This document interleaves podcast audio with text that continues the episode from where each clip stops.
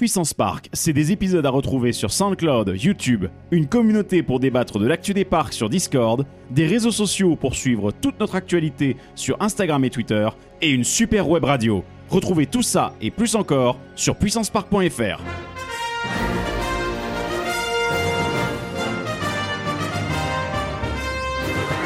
Ultime vérification, s'il te plaît.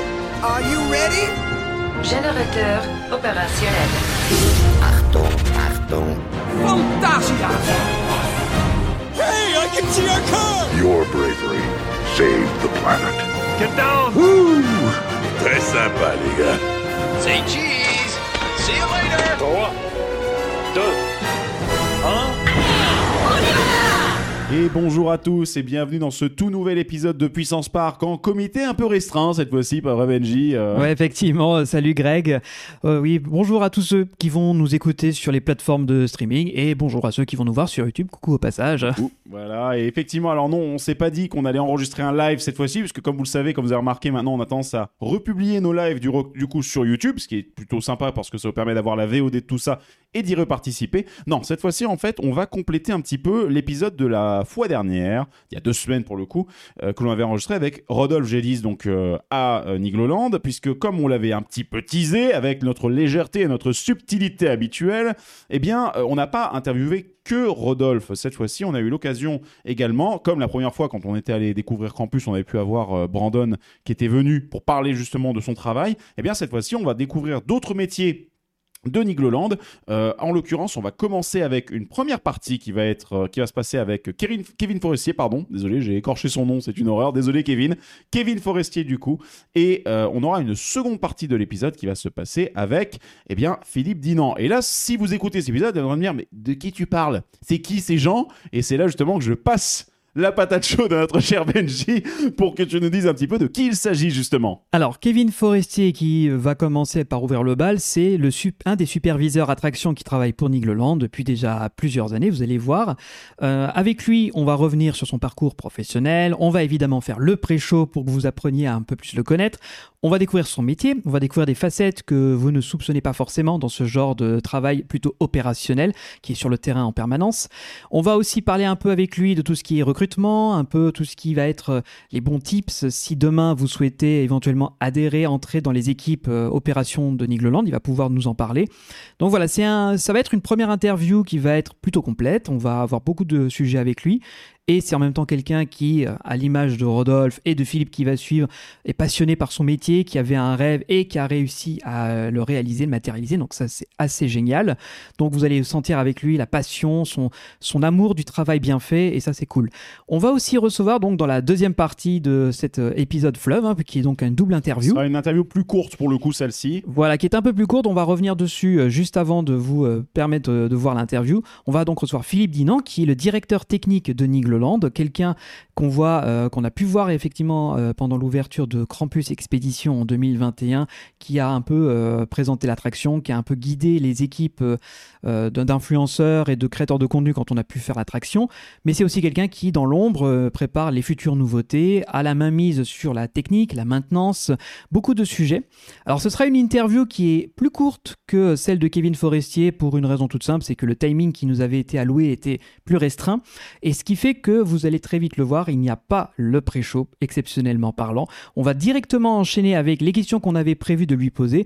D'ailleurs, je tiens à remercier euh, Philippe Dinan d'avoir débordé un peu sur le timing qui était prévu à la base. Légèrement, c'est-à-dire qu'il a fait x2. Mais Voilà, bon, on avait une dizaine de minutes finalement, il nous a accordé une double. Alors c'est Oui. encore une fois merci Philippe. Mais et euh, c'était passionnant, aussi bien Kevin que Philippe, c'était Ah passionnant oui, alors de c'est- écouter parler. En plus, Philippe, le, vous allez découvrir, il va en parler, hein, il va l'évoquer de lui-même. Disons clairement, il pèse bien. Je veux il, a, on sent vraiment qu'il y a le, il y a le savoir-faire, il y a la passion de la technique, de la, du, le côté justement puzzle, du puzzle, tu vois, du, du casse-tête où tu essaies de résoudre quelque chose. Et vous allez voir, ça transparaît dans toute l'interview. Et franchement, c'est une personne tout aussi passionnante que Kevin. Donc du coup, eh ben, je vous propose peut-être qu'on commence tout de suite le bal avec Kevin Forestier, donc du coup, et on va parler donc des opérations à Nigloland. Nous accueillons euh, un invité qui est Kevin Forestier, Bonjour à vous. qui est donc superviseur des attractions à Nigloland. Tu vas nous expliquer un petit peu ce que c'est euh, comme métier et ses particularités.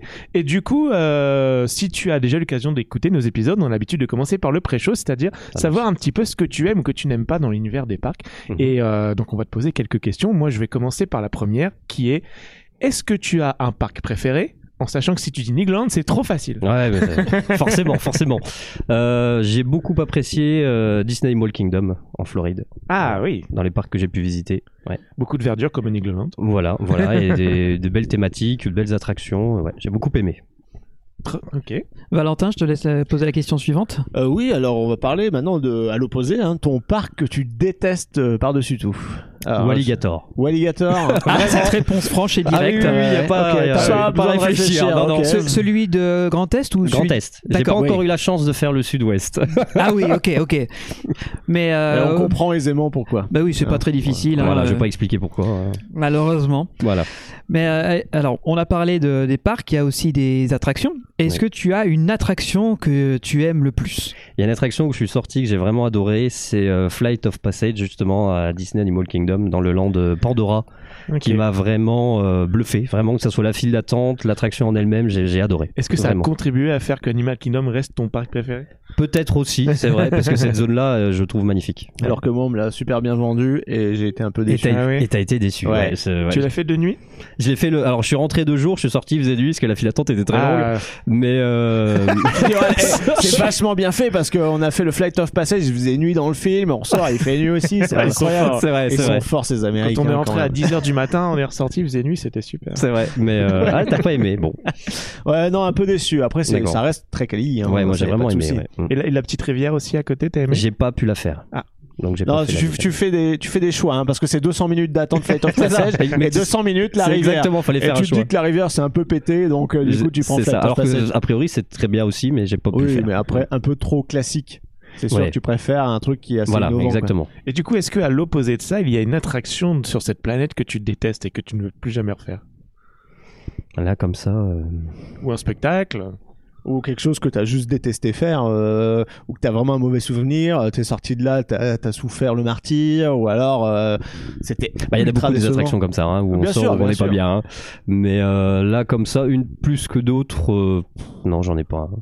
Non, pour le coup. Et même si c'est une attraction, par exemple, qui a disparu, qui, a été fermée, qui a été supprimée, que tu as pu euh, connaître à l'époque, en sachant que, ouais, c'est soit parce que tu avais peut-être aussi des attentes.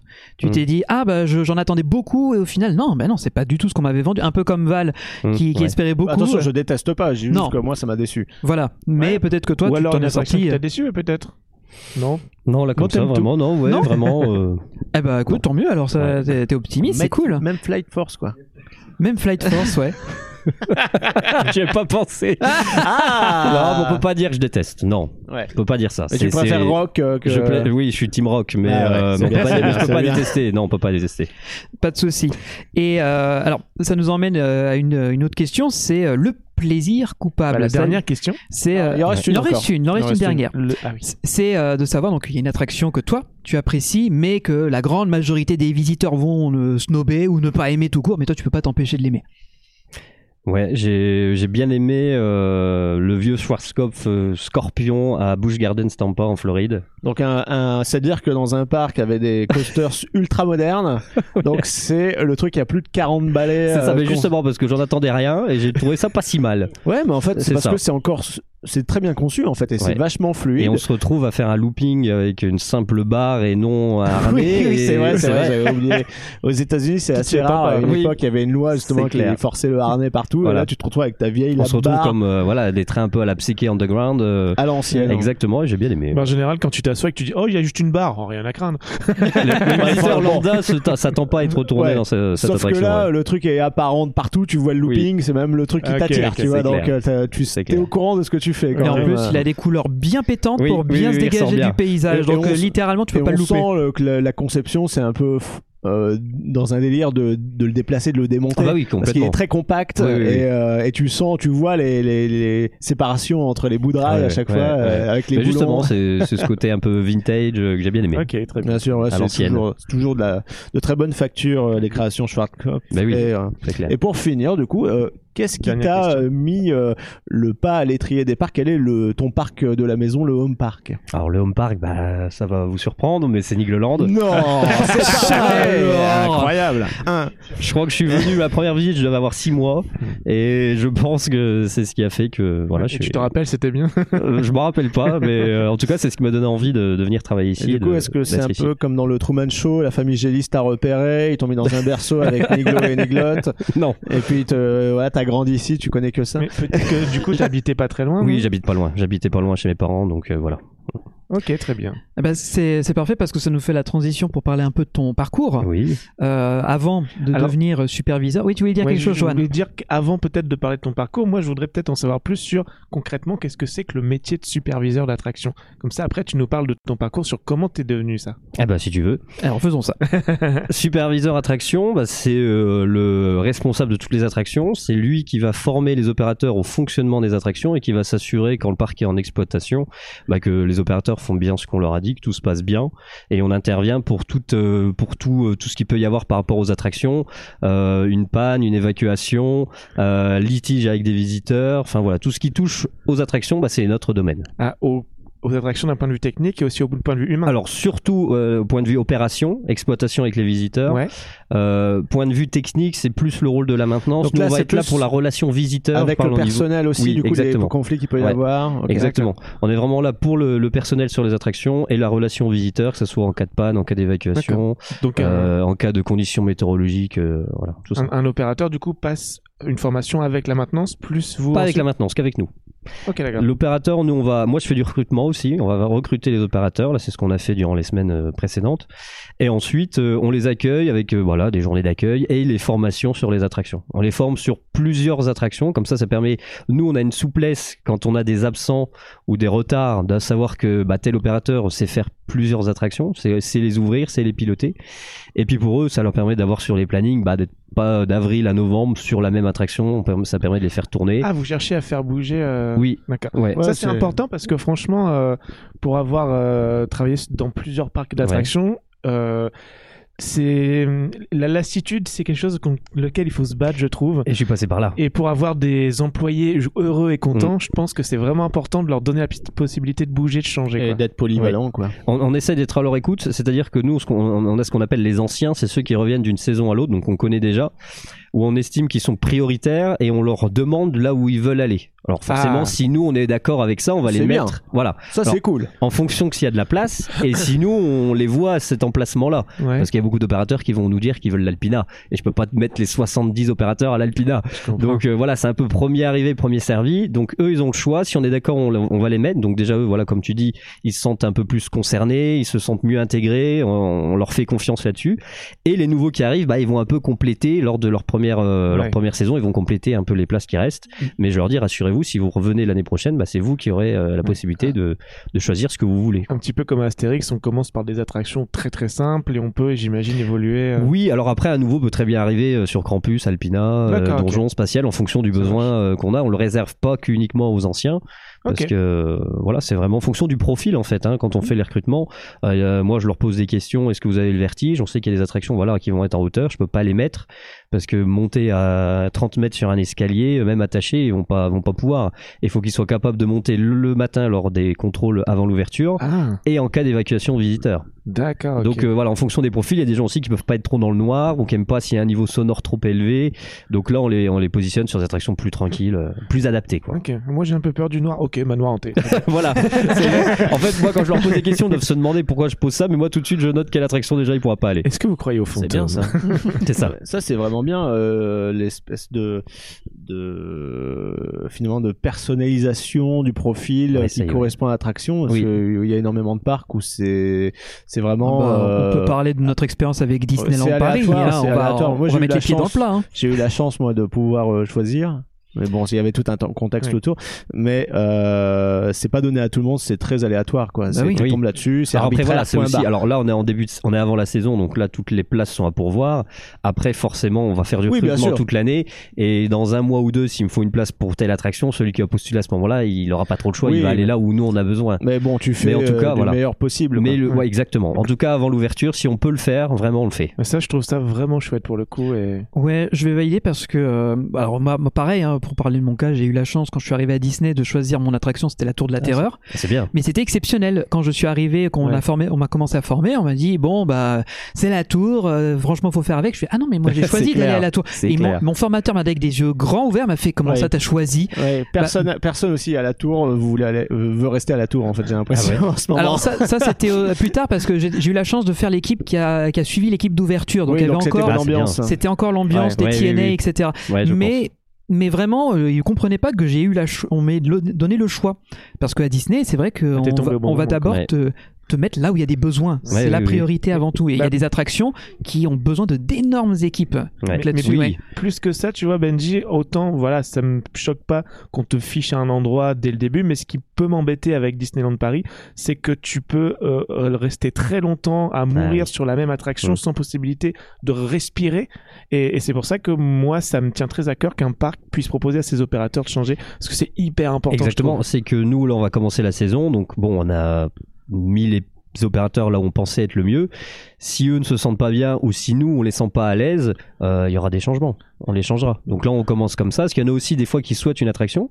Parce qu'il y a une différence entre bah, l'affaire où on aime bien cette attraction-là et quand même euh, le piloter. Et finalement, il y en a qui nous disent Ah ouais, mais non, finalement, ça me plaît pas. Et donc, on peut Ou faire des ajustements. Ou alors euh, c'est épuisant parce voilà. que euh, il y a vraiment un gros turnover en tant que Exactement. visiteur. Oui, c'est vrai que physiquement, bah, travailler sur, euh, je vais faire des exemples extrêmes entre euh, Campus Expédition et le petit train qui fait le tour du parc. c'est différent. Ah, Il n'y a pas du tout le même rythme de travail. Exactement, c'est différent. Il y a des attractions beaucoup en extérieur, donc vous êtes soumis à tout ce qui est euh, conditions météorologiques. Hein. S'il pleut, s'il fait froid, Mm. bah, s'il fait très chaud, vous êtes soumis à tout ça. Puis il y a des attractions plus confortables euh, qui sont climatisées, chauffage et tout. Donc c'est vrai que des fois, bah, ça joue euh, en fonction des, des personnes qui préfèrent aller là plutôt que. Et puis il y a là. les Warriors qui peuvent rester sur le bobsleigh pendant 30 ans. Exactement, Ça exactement. t'a traumatisé. hein. non, parce que je, ouais, ouais, je le connais. Enfin, Qui je- se retrouvent aux abeilles maintenant. Hein. Oui, oui. Voilà, on est d'accord. du coup, on va pouvoir rebondir justement sur la question qui fait que euh, ton parcours, euh, voilà, tes études et tout, qui fait que pouf, tu es atterri à ce poste-là aujourd'hui? Alors moi depuis tout petit, si vous voulez travailler dans les parcs, ça c'est sûr. Euh, D'ailleurs, je voulais ce poste-là de responsable Oh, d'attraction. félicitations. Vraiment, ouais, ouais c'est vrai quelque chose que je voulais depuis tout petit, parce que je me suis toujours dit de former les opérateurs, expliquer comment fonctionnent les attractions. Je trouvais ça, euh, je trouvais ça génial. génial.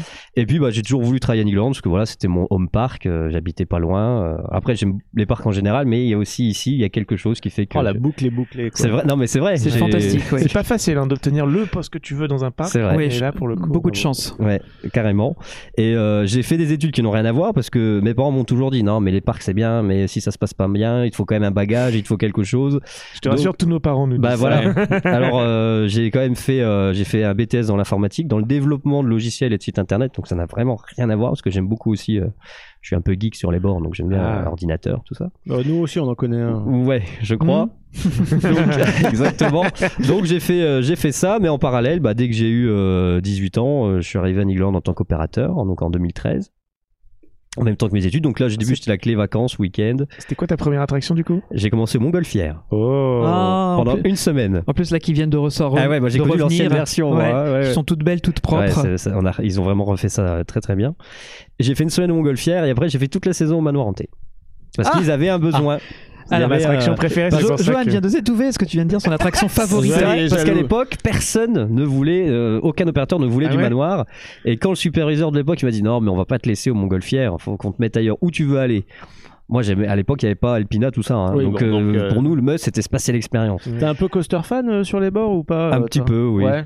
Ouais, ouais, ouais. Donc, je, on- je me dis spatial, ils vont pas m'y mettre tout de suite, je viens d'arriver, je veux pas le citer. Je dis, je sais pas, euh, par exemple, le manoir. Et dès que j'ai dit ça, il m'a dit manoir. Personne veut y aller, tu vas y aller. Et bien. là- et je vais chercher mon planning fin de semaine, je vois formation manoir la semaine d'après. Bon, j'ai hop, c'est parti. Wow. Et j'ai fait toute la saison, mais j'ai fait Halloween au manoir. À l'époque, il y avait euh, ce qu'on appelait un chatouilleur. Il y avait quelqu'un qui, qui venait vous toucher Ah, dans le comme parcours. dans l'époque des trains fantômes. quoi. Exactement. Il y avait un cercueil à l'entrée de la file d'attente où quand vous passez devant le cercueil s'ouvrait et tout. Je veux dire, on était plusieurs un peu euh, dans l'attraction. On était tous maquillés, mais Ah euh, ouais. et il y avait une ambiance de dingue.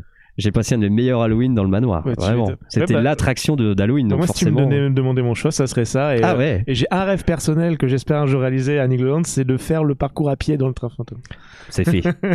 Ah, voilà comment il a casé euh, Voilà, on verra ce qu'on demande. peut faire. C'est fait, c'est fait. Non, mais ouais, j'ai fait, euh, ouais, j'ai fait tout le reste de la saison euh, manoir. Et puis après, ils m'ont mis euh, spatial bobsleigh, euh, air meeting. euh, J'en ai fait beaucoup. Euh, et après, Alpina est arrivé. Alpina, euh, Schlitt, Grande Roue. Et c'est en 2019 que l'ancien superviseur part pour faire autre chose. Et, je me retrouve avec le superviseur qui, avant de partir, me dit Bah tiens, t'as rendez-vous au bureau. J'ai Oh, Normalement, c'est pas bon. J'arrive dans l'entrée des bureaux, j'ai la DRH, j'ai Rodolphe, j'ai Philippe Dinor, directeur technique. Viens, Kevin, on va parler. Oula. Là, je me suis, j'ai refait toute ma vie, euh, toute ma vie à défiler. qu'est-ce que j'ai fait comme connerie. mais tu, tu te dis déjà, bon alors, candidature pour trouver un autre boulot ailleurs. Ah, c'est ça. Et surtout que je- on ne savait pas que le superviseur à l'époque partait, donc euh, il y avait aucun soupçon qui Ah pouvait me dire tu vas pour ça. Petit coup de Euh, stress. on s'installe, je m'installe dans, dans les bureaux et on m'annonce euh, voilà bah La goutte écoute euh, il va par- il va partir et on pense que ça peut être une place pour toi. Alors là, je, Ah oui. je crois que ça a été l'un des plus beaux jours de ma vie. Euh, donc euh, il est avant de partir, il m'a formé sur les 43 attractions et, euh, et il est parti et donc j'ai pris la place en juillet 2013, ouais. Euh, juillet 2019 pardon. Euh, juillet 2019 euh, 43 attractions. ouais. Faut quand même un gros bloc-notes euh, pour noter euh, toutes Ouais, les bah, j'ai procédures. toutes les notices et Oui. on a tout, Oh tout-. Elles ouais. ont tous une pé- spécificité ou il y a énormément de Il y en a qui se ressemblent. Je veux dire, les attractions à, à piste, euh, taco, tracteur, Oui, camion, hérisson, dragon, tous ces systèmes-là fonctionnent un peu pareil. Euh, après, nous, on achète beaucoup euh, chez Mac, donc les attractions de chez Mac se ressemblent. Ouais, faut parler allemand du coup pour lire les notices ou- Non, c'est- Ah, sympas, ils nous les traduisent. Bon, des fois, Ouf. c'est mal traduit, mais, Ouais, bon. mais c'est traduit. Après, nous, on les refait aussi nous-mêmes, hein, Tant notre sauce. qu'ils traduisent bien les couleurs des boutons, Oui, c'est important. Et euh, Le mais vert, on le a rouge, les anciennes ça. versions, on le voit bien avec Spatial. Euh, maintenant, Alpina Krampus. Alpina Krampus, clairement, c'est c'est les mêmes hein, au niveau du pupitre, du fonctionnement. Ça coaster, ressemble beaucoup. ouais. Voilà. Ouais. Euh, Spatial, on voit qu'il commence à dater. Hein, il a les anciens, euh, les anciennes versions. Mais euh, donc non, ça se ressemble un peu parce que voilà, on a les, les pupitres se ressemblent. Et puis après, il y a aussi le parc qui fait le choix de les, de les faire un peu pareil, de mettre euh, les boutons au même endroit, euh, que ça soit quand même plus simple pour les opérateurs. standardisation finalement Exactement, des standardiser euh, l'emplacement des boutons. Ça, c'est le choix du directeur technique de faire ça. Ouais. Alors, je- en off, avant qu'on commence l'interview, tu nous as dit que tu as eu une vie avant de devenir euh, superviseur. C'est vrai. C'est, euh, tu, as, tu as fait un peu de, de radio. Oui, alors j'ai une autre passion aussi, c'est que j'adore euh, j'adore l'animation en général et dont l'animation radio. Et euh, oui, j'ai fait euh, animateur radio sur plusieurs euh, sur plusieurs radios euh, régionales, euh, locales euh, pendant 4-5 ans. Et je faisais aussi de la web radio. Donc euh, voilà, Ça, ça je, pense que, je crois que vous connaissez de la radio sur ouais, internet hein, pour bien. ceux qui connaissent pas. Mais euh, ouais ouais, j'ai fait bah ça c'est quand j'étais beaucoup plus jeune hein. Euh, à 14-15 ans, euh, voilà, j'avais euh, table de mixage, un micro dans, mon- dans ma chambre et, Mais, et voilà. mais du coup, Mais les il- parcs, ça vient reboucler parce que tu ouais. es la voix qu'on entend dans le vrai. parc Nigloland C'est vrai qu'il y a pour les annonces. Oui, du coup que, que Rodolphe un jour me dit ouais on, a- on va acheter une voix et tout. Je dis bah tu sais moi il y a- je peux faire si ça te plaît, si ça te convient. Donc depuis le tout début qu'il y a les feux d'artifice, donc depuis 2014, c'est moi qui fais les annonces euh, l'après-midi, euh, tout est enregistré. hein. Euh, et puis euh, juste avant le tirage de feu, il Ouais. y a des messages en cas d'annulation de, feu, tout ça c'est moi qui ai enregistré ça. D'accord, sachant qu'il allait en plus embaucher quelqu'un pour faire la voix, est-ce que du coup tu as une prime pour enregistrer ta voix? Ou ça fait partie de ta C'est cadeau. C'est cadeau. C'est cadeau, qu'est-ce que t'es généreux quand même hein? Exactement. Qu'est-ce que je ne ferais pas pour Quel Nicolas scandale J'ai une petite question moi qui reboucle sur ce que tu disais juste avant sur la formation de 45 attractions, euh, enfin beaucoup en tout cas. Ouais. euh, quand tu, du coup toi avec le poste que tu as actuellement, est-ce que euh, tu envoies des, des personnes, tes collègues, faire la formation aux autres et tu, tu es la personne au-dessus qui exécute ou est-ce que toi aussi tu vas au contact des euh, nouveaux salariés pour leur expliquer euh, directement Non, non, moi j'y vais. On est, on est trois euh, aujourd'hui euh, superviseurs à Nigloland. Euh, c'est aussi pour pouvoir. euh, le parc s'agrandit de plus en plus, donc il faut qu'on soit plus présent sur le parc. Donc du coup, on est trois, mais chacun, on a les mêmes missions d'accueillir, de former et d'accompagner les opérateurs. Donc moi, j'y vais bien sûr, et, et je voudrais pas qu'on me le retire d'ailleurs. C'est super intéressant de, de, toucher au monde opérationnel. Donc il y a, il y a pas mal d'enjeux quand on est euh, sur le terrain. Euh, est-ce que tu est-ce que tu as des des, des objectifs de performance qu'il faut atteindre par jour, par semaine, peut-être par saison, ce qu'on pourrait appeler des KPI, donc des Mhm, Key Performance efficacité. Indicators, pour justement dire voilà il faut que l'attraction elle ait eu un débit de temps, il faut avoir euh, avoir eu euh, tel nombre de visiteurs, etc. Est-ce que c'est le genre de choses auxquelles tu es confronté? Alors je sais que beaucoup, de, dont les gros parcs euh, que vous avez cités tout à l'heure, le font. Nous, on ne le fait pas. Je pense que vraiment, ce qu'on attend, bah, c'est vous allez dire c'est un peu bateau, mais c'est un bon retour des visiteurs, la satisfaction. Il n'y a pas un challenge de se dire faut atteindre le débit horaire, euh, pas du tout. Alors après, on, quand tu vas dans le parc, tu le vois, s'il n'y a pas beaucoup, il y a pas beaucoup de visiteurs et que c'est noir de monde à une attraction, c'est que peut-être l'opérateur n'est pas assez efficace. Euh, on le voit avec les temps d'attente. Si ça commence à monter alors que ça devrait pas, euh, on peut très bien aller voir l'opérateur pour le, le- leur booster un peu, le- leur motiver si- s'il y a un souci à ce niveau-là. Mais il n'y a pas vraiment, non, il n'y a pas un challenge. L'opérateur, on va pas lui dire aujourd'hui il faut atteindre euh, les 900 personnes qu'il doit y avoir sur Krampus ou Alpina. Non, euh, pas du tout. C'est Ouais. nous, euh, si on se rend compte qu'ils vont, c'est de l'observation, si on se rend compte que les opérateurs sont un petit peu lents, on va leur dire euh, d'être un peu plus efficaces et voilà, ça s'arrête là. hein. Ouais, pour la petite parenthèse, moi qui ai travaillé à Astérix, c'est quelque chose qui pour le coup était vachement Oui. mis en pression. Je crois que vous avez on- même on, euh, doit- on doit noté noter les- les- exactement oui. le nombre de visiteurs par à, quart d'heure. à Disney aussi, hein, la capacité, euh, c'est assez important. Ah bah, bien Enfin, sûr. L'efficacité. du coup. L'efficacité, Oui, oui, puisque oui. on nous appelle, euh, le, le- le centre de contrôle nous appelle en nous disant voilà, vous êtes à X% de- d'efficacité, euh, Ouais, ça. augmentez la cadence. quoi. Je dirais que c'est un ouais. petit peu différent entre Disney et Astérix dans le sens où Astérix tu peux avoir une attraction à toi tout seul et du coup avoir cette charge pour toi tout seul. Et c'est quelque chose qui, euh, je pense, euh, en tout cas pour moi, c'était pas toujours facile à gérer cette pression du chiffre. Bah. J'imagine surtout au début quand vous êtes nouveau, ça doit être, euh, Ouais. ça doit être un peu oppressant, un peu stressant. un, un petit peu quoi. ouais. parce Ouais, que ouais, je sur- pense, hein. surtout que moi qui voulais surtout faire du beaucoup de courtoisie et, et Bien de l'accueil tu vois euh, de taper un peu la tête dans les Mais, chiffres ouais. c'est pas c'est la réalité qui revient et c'est pas sûr. toujours marrant C'est ça. Non mais c'est bien, ça veut dire que dans la réalité, les- ce n'est que certains parcs qui ont ces, ces, ces, ces objectifs en tête. Quoi. Donc c'est-à-dire que peut-être donc euh, les petits parcs un peu plus régionaux Oui. comme d'envergure comme Nigloland peuvent Ouais. se permettre d'être un peu plus chill Oui. pour offrir plus de qualité. Mais, mais justement, voilà, c'est ce que j'allais vous dire. Je pense que nous, vraiment, euh, ce qu'on met en avant, et ce qui est un peu notre, euh, notre règle numéro un, c'est vraiment l'accueil visiteur, Ouais. la courtoisie, euh, le bien-être. Donc c'est pour ça qu'on préfère peut-être que l'opérateur mette un petit peu plus de temps, mais qui personnalise chaque, euh, bah, chaque accueil, chaque tour en fonction et avec le visiteur. Quoi. Que chaque visiteur ait l'impression qu'il est le premier et qu'il vient d'arriver. Quoi. Ouais, bah c'est c'est marrant parce que euh, ailleurs on nous apprend oui chaque visiteur est unique et euh, qu'on est en formation et puis et, la demi-journée de formation qu'on a eu où genre ah tout est magique c'est super et tout ouais, chaque personne est importante Après- et sur le terrain c'est hey man toi Ouais. le cul Donc, Après, forcément, mais les, les- les- les- ces, ces gros barques-là, euh, ils ont beaucoup, beaucoup, beaucoup de visiteurs. Donc, je pense que c'est voilà. Je compare à nous qui est chacun sur son notre échelle quoi. Ouais, quand je... après nous no- sur la période d'Halloween aussi où c'est une période très chargée, euh, là aussi je pense qu'il faut euh, vraiment aller vite et peut-être qu'on néglige un petit peu aussi là à ce moment-là, mais c'est euh, allez cinq jours dans l'année. oui c'est normal après c'est la période que là, ça. tout le monde s'y est voilà. préparé j'ai envie de dire C'est ça. et on sait Le visiteur est, euh, le sait et tout Et le monde le euh, visiteur veut aussi avoir le moins de temps d'attente possible donc voilà. Voilà on va C'est ça, dire que ok. exactement, exactement. Mais on garde quand même en ligne que la courtoisie, l'accueil, c'est euh, la règle numéro une. Ok. Euh, sinon, euh, concrètement sur le terrain, euh, comment, quel est ton niveau de responsabilité en fait sur la prise de décision au jour le jour, euh, en- euh, quand il y a des conflits, ou alors par rapport à certaines prises de décision euh, opérationnelles? On, on- on décide du nombre d'opérateurs qu'on va mettre sur les attractions. C'est-à-dire qu'on a un tableau euh, bon, qui a été validé par le directeur technique, par la direction, de dire tant de c'est tant d'opérateurs et tant de véhicules, de wagons ou de trains euh, sur les attractions. Donc nous, on a juste à se fier à ce tableau-là avec les estimations que le bureau RH va nous donner, euh, soit la veille on réajuste le, jour même, de se dire voilà, on va mettre euh, tant de trains, tant de wagons sur les sur les sur les attractions. Et puis sur les, les opérateurs qu'on va mettre souvent les après-midi, parce que c'est souvent là où il y a le plus de monde que le matin. Le matin, il est souvent seul. L'après-midi, on va renforcer les attractions. Donc on décide de ça. Nous, on intervient pour les litiges, on va dire. Enfin, les petits litiges, c'est-à-dire euh, un visiteur qui n'est pas en accord avec ce que dit l'opérateur, du moment qu'il commence à y avoir menaces, insultes, là c'est directement les équipes de sécurité qui interviennent. Moi, ce n'est plus c'est plus mon problème. Euh, voilà. Après, euh, nous, on est consultés, euh, notamment là, on a rajouté pas mal de rallonges de, de, de files d'attente, de, d'extra, ce qu'on appelle les extra files d'attente, c'est-à-dire que là, on se rend compte que nos attractions, bah, certaines, les files d'attente sont trop courtes. Alors, euh, nous, on a rajouté avec le, donc on on, s'est mis d'accord avec la direction, avec toujours euh, le directeur technique, de se dire comment on va mettre ça en place, qu'est-ce qu'on peut faire, dans quel sens on va orienter les visiteurs.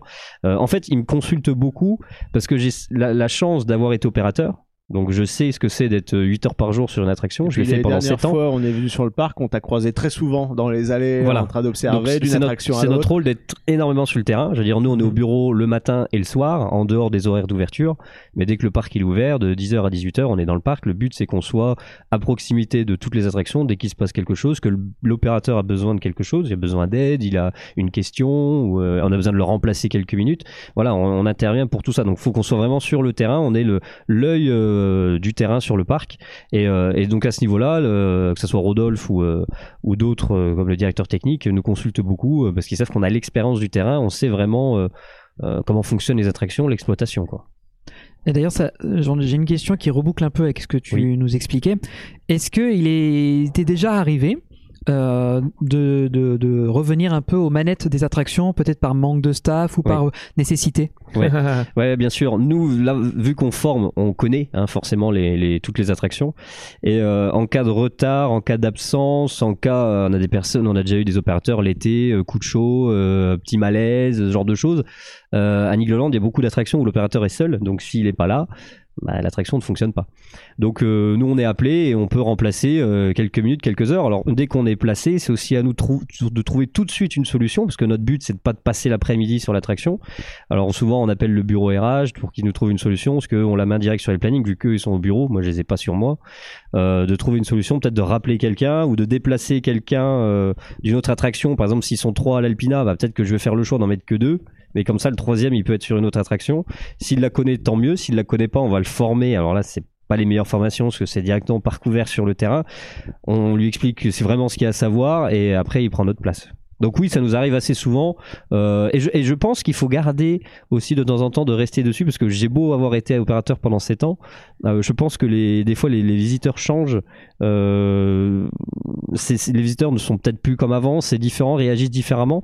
Et, je pense que c'est toujours bien de temps en temps de revenir à l'essentiel pour quand on forme un opérateur, vraiment avoir la légitimité de se dire je sais de quoi je parle, j'ai été à ta place et de pas se dire ouais mais il va me répondre t'as fait ça il y a 10 ans. Non, non, je le fais encore de temps en temps et, euh, et voilà au moins on peut dire je sais de quoi je parle. Quoi. D'accord. Et euh, d'ailleurs, par rapport à l'évolution des réactions de certains visiteurs à bord des attractions, est-ce que euh, ça t'est déjà arrivé de faire évoluer finalement certaines procédures par rapport à ça ou pas du tout? Par exemple, peut-être avec l'apparition des téléphones portables où on se filme beaucoup dans les véhicules. Évidemment, ça c'est un fléau, ça c'est un fléau dans les parcs, l'utilisation du téléphone portable ou des objets qui s'envolent. hein. Beaucoup de parcs mettent des filets ou mettent maintenant, on voit carrément les portiques d'aéroports, euh, beaucoup aux États-Unis ou même maintenant à, à Surfly à, à Fantasyland. Et on est obligé parce que maintenant on a beau interdire, euh, les gens rentrent quand même avec des objets qui s'envolent. Euh, et, je pense que les visiteurs aussi ont évolué où maintenant, euh, je pense notamment nous, les zones rouges. il y a quelques années, c'était grillagé, personne n'aurait osé les, franchir.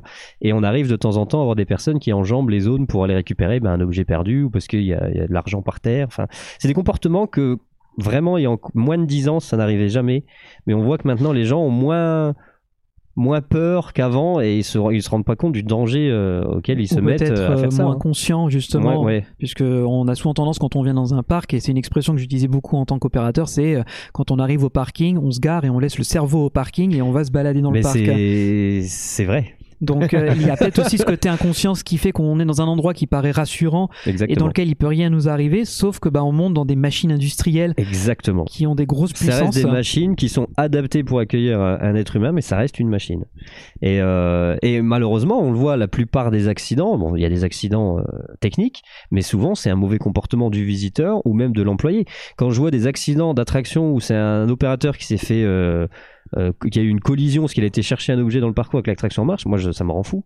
Et je dis, mais encore qu'un visiteur le fasse, tu te dis, bon, il est pas conscient. c'est le plus à même de connaître Mais ses le- propres la personne est formée pour. On ne fait que rabâcher ça, qu'il ne faut jamais quitter son poste, qu'il faut jamais aller dans le parcours, et ça arrive. Donc euh, ouais. Mais les, ouais, les, les, les mentalités euh, changent. Alors je sais pas si c'est en bien ou en mal, mais elles changent. Oui, effectivement. À surveiller une fois de plus. ouais. Euh, en tout cas, aujourd'hui, le parc n'est pas encore ouvert. Non. On est le 28 mars, euh, là où on, on enregistre cet épisode. Euh, mais t'es quand même sur le terrain. Euh, donc le parc était en hivernage. Hein. Nigloland, c'est encore saisonnier. Ça ouvre là, ça va ouvrir du 8 avril. euh, et puis ça va Début novembre, jusqu'à euh, fin ouais. novembre, du Ouais. coup. Euh, quels sont euh, finalement les préparatifs euh, lorsqu'on met en place l'hivernage? Est-ce que dans les attractions vous, vous rangez certains véhicules? Est-ce que certains partent à l'atelier pour être démontés méticuleusement, je suppose Voilà, réparés pour certains? Qu'est-ce que ça implique finalement? Est-ce qu'il y a aussi finalement des des des, euh, des sous-traitants qui font ça ou alors tout se fait en interne dans vos propres ateliers? Ouais, l'hivernage, ça nous prend un, un- bon moment euh, dès la fermeture du parc, hein, dès le lendemain de la fermeture. euh, on a euh, déjà le, de vider tous les bassins. Ça c'est euh, voilà et de retirer du coup tous les euh, tous les bateaux, que ce soit les bûches pour la rivière canadienne, les bouées de la rivière des Fées, euh, les barques de l'Africa Cruise, tout est retiré euh, pour vérification. euh, pour souvent les coques peuvent être endommagées, il peut y avoir des fuites.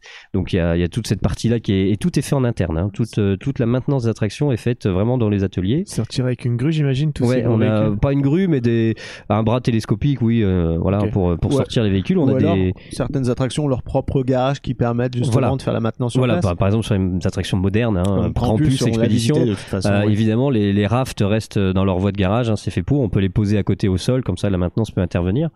Donc il y a toute cette partie-là. Après, il y a, nous on s'occupe euh, avec les, mes collègues superviseurs de bâcher toutes les attractions. Même certains décors euh, sont euh, sont bâchés, donc pour chaque- éviter une usure prématurée, hein, Exactement, par les euh, pour conditions éviter, météorologiques euh, voilà, pour, euh, conserver les pein- conserver les peintures, même les les assises, tout est en mousse, hein, donc ça a vite fait de, de ver- Avec le froid, ouais. Exactement, le froid, le gel, la neige, enfin toutes nos, toutes nos conditions euh, climatiques. Donc ça, ça nous prend, euh, ça nous prend un bon moment. Et puis euh, après euh, la maintenance, euh, il y a aussi le calage des attractions, c'est-à-dire qu'il y a, il y, a, il y a beaucoup de véhicules pour ne pas qu'ils restent posés sur leurs roues et que les roues deviennent des ballons de rugby, on va les surélever, mettre des cales en bois dessous. Par exemple pour le véhicule du manoir, euh, véhicule du manoir, le disque du Grizzly qui pèse euh, plusieurs tonnes. Euh, forcément, si vous le laissez comme ça, vous revenez en avril, euh, les roues sont complètement arrondies. Ouais, je vois ce que tu veux dire. Donc euh, pour conserver ça, ils sont mis sur cale et comme ça les roues ne touchent pas le, le rail, D'accord, sont ok. surélevées. Euh, c'est uniquement pour les attractions à voilà à, à piste. je pense qu'il y a les canards également pour les coasters, non pas du tout. Mais mais ouais, il y a toute cette partie là. Et puis ensuite, bah la maintenance entame. euh, Il y a de la maintenance préventive, c'est-à-dire que ils ont un, calendrier de se dire tous les temps de temps, tous les tous les ans ou tous tous les six mois. euh, je ne connais pas exactement pour chaque attraction, mais euh, ils récupèrent un véhicule. Par exemple, il y a une année, ils vont faire, euh, je prends le spatial. Il y a deux trains. Ils vont faire un train une année. Bah, l'année d'après, ils vont démonter le train numéro 2 juste pour vérifier si tout va bien. Il n'y a pas de raison de le vérifier, mais ça fait partie de la maintenance préventive de se dire, on le vérifie, même si on n'a rien à lui reprocher. Mhm. Ça peut éviter que dans euh, quelques années, on ait une casse. Donc, euh, et après, il y a de la maintenance qui n'est pas préventive, qui là est obligatoire parce que là, justement, il y a un doute. Il y a quelque chose où on n'est pas sûr, euh, qui doit être vérifié, ou que le constructeur nous impose. Des fois, il y a des changements. Euh, je pense notamment au, au Skyfly euh, de chez Gershauer, donc nous l'air meeting, Oui. euh, où les rotations sont de plus en plus compliquées parce que c'est une demande du constructeur, parce que les jets étaient euh, trop importants sur le corps. Ah, c'est pour ça qu'on est pour ça que c'est de plus bon en qu'avant. plus dur. Et si vous allez dans d'autres parcs que- équipés de cette attraction, Ouais. euh, c'est on a il y a les mêmes problèmes. Hein. Euh, vous avez toujours. euh, Moi, je pensais que j'étais, je devenais vieux. Non, non, non, Oui, la rotation je- est devenue difficile parce que le constructeur nous l'a demandé. Ah, D'accord. Il a Euh, rigidifié un peu. les Voilà, les ailes s'inclinent beaucoup moins qu'avant, donc vous avez moins de possibilités de, Ah, de vous C'est un scandale. Oui. Voilà. Nul. Bouh Ça peut rechanger. Ah, Ça peut rechanger. Euh, normalement, on a euh, la TUF qui va venir là, dans les prochains jours. On va refaire des tests de, de rotation avec des, des capteurs pour les G. Et euh, peut-être que on va pouvoir, parce que on est le directeur technique, même la direction est très déçu parce que l'attraction a, perdu euh, son intérêt débrider principal. les avions, en fait. Euh, ouais, c'est ça. Euh, ce qui était sympa, c'est de pouvoir faire des rotations et on ne peut plus. Donc l'attraction est sans intérêt, euh, clairement. Il me semble que j'étais tombé sur une vidéo YouTube où justement quelqu'un dans ce type d'attraction arrive vraiment à faire. Ouais, ça c'était il y a quelques ça, années. peut-être que ça Oui, leur a voilà. fait peur, Voilà. justement. Mais Donc non, là, c'est peut-être trop. c'est devenu rare. Voilà. C'est dur. Ça c'était peut-être trop Ouais. de faire euh, 60 rotations pendant le cycle, mais là maintenant on est à zéro. Donc euh, il y a peut-être moyen de faire entre les deux. Ah oui, quand même. Moi, ça va. Bah, c'est compliqué. Il y a possibilité, mais c'est quand même très compliqué c'est aujourd'hui. 18. moi. C'est pas mal, quand même. 18. Bien. C'est bien, c'est bien. Moi, si j'arrivais à en bien. faire C'était 3, à Trips Drill. c'était déjà C'était énorme. à hein. Trips Drill. Ah oui. Très drill, ouais. Ouais. À Nigloland, euh, c'était 3 C'est hein, plus compliqué. Bah oui, oui, oui. Parce qu'on nous a dit il faut mettre vers l'extérieur pour les- l'arrivée d'air. Oui, on- il faut se mettre soit en On avant. bien conseillé, c'est bien. Il y a toute Bah voilà, une euh, stratégie à mettre en place. Il a tout mis en place, hein. tout était Ah, bon, tout était euh, aligné. voilà, Ouais, mais mais c'est- pousser le gamin dès qu'on rentre sur l'attraction pour avoir le premier avion. C'est clair. Ah non, mais bah oui, parce qu'à chaque fois que je- j'essaye de tenter quelque chose, j'y arrivais jamais. Donc Ouais. on m'a dit, alors il faut que tu fasses comme ça, comme ça et comme ça. Bon, alors je tente. Oui, ça a marché. Enfin, c'était presque Bah le oui, miracle, quoi. bah oui. Bah, c'est- Mais je comprends. euh. L'année dernière, je suis venu et euh, rien. Rien du tout. Bah euh, ouais. Et je voyais que le- les, ouais, les, les avions tournaient beaucoup moins. Donc, ok. Oui, tu- oui, oui. C'est c'est vraiment vous aussi qui avez resserré la tasse violette pour qu'elle tourne moins vite. Faut pas, faut pas le dire. Faut pas dire. C'est a- vrai ça ou pas? Non, c'est une légende urbaine. ouais. C'est une légende urbaine. Donc- Bah, ouais, excuse-moi, vas-y, je te Oui, non, donc, euh, donc voilà un peu tout ce qui se passe l'hiver euh, ici au parc, mais tout est ouais, vraiment fait euh, en interne, on n'en voit pas euh, dans, ailleurs. euh, ouais. Tout est gardé chez nous et je pense que c'est bien de garder ça, Ok. que ce soit fait chez nous, comme ça on est sûr de ce qui est fait. Mhm. C'est Et pas plus mal. Est-ce que s- il est possible que certaines attractions continuent à tourner, ne serait-ce qu'une fois de temps en temps en hiver, ou vraiment tout ouais. est arrêté, coupé, pour euh, éviter. euh, C'est vraiment coupé, hein. je j'ai pas de souvenir de. Les attractions sont bâchées, alors il y a toujours moins de possibilité de les retirer, hein. mais euh, non, ça Il tourne. n'y a pas des vraiment- attractions qui ont un besoin vraiment de les mettre en route, Pas du tout. admettons tous les mois, euh, Non, même si le pas du tout. Tout est vraiment, euh, vraiment arrêté euh, le soir de la fermeture. Alors après, ça peut dans les peut-être les semaines qui suivent, parce que des fois on a des privatisations, on a des séminaires où là on peut encore faire tourner les attractions. Mais euh, dès qu'on arrive de toute façon dans le froid, il n'y a plus rien qui tourne, hein. vraiment. hein. Et tout, tout est redémarré là en ce moment euh, lors des formations avec les opérateurs. Ah oui, donc ça veut dire que pendant que les opérateurs arrivent, c'est aussi le moment où vous les remettez en route C'est à ce moment-là. Alors c'est fait juste avant par le contrôleur, qui lui quand même avant que je passe faire la formation vérifie que l'attraction fonctionne. Lui il a toute une checklist de contrôle à vérifier et, euh, et s'il me donne le feu vert, on peut former euh, dessus. D'ailleurs, à partir de, de quelle période, on va dire que la plupart du personnel opérationnel euh, quitte le parc et euh, Revient- à quelle période revient. revient-il finalement pour Bah, nous, pour- tester- nous, les pour opé- savoir quand est-ce qu'on peut venir discrètement euh, visiter le parc euh, Bien sûr. en coupant les cadenas et tout. Ouais, vraiment, les- c'est ça.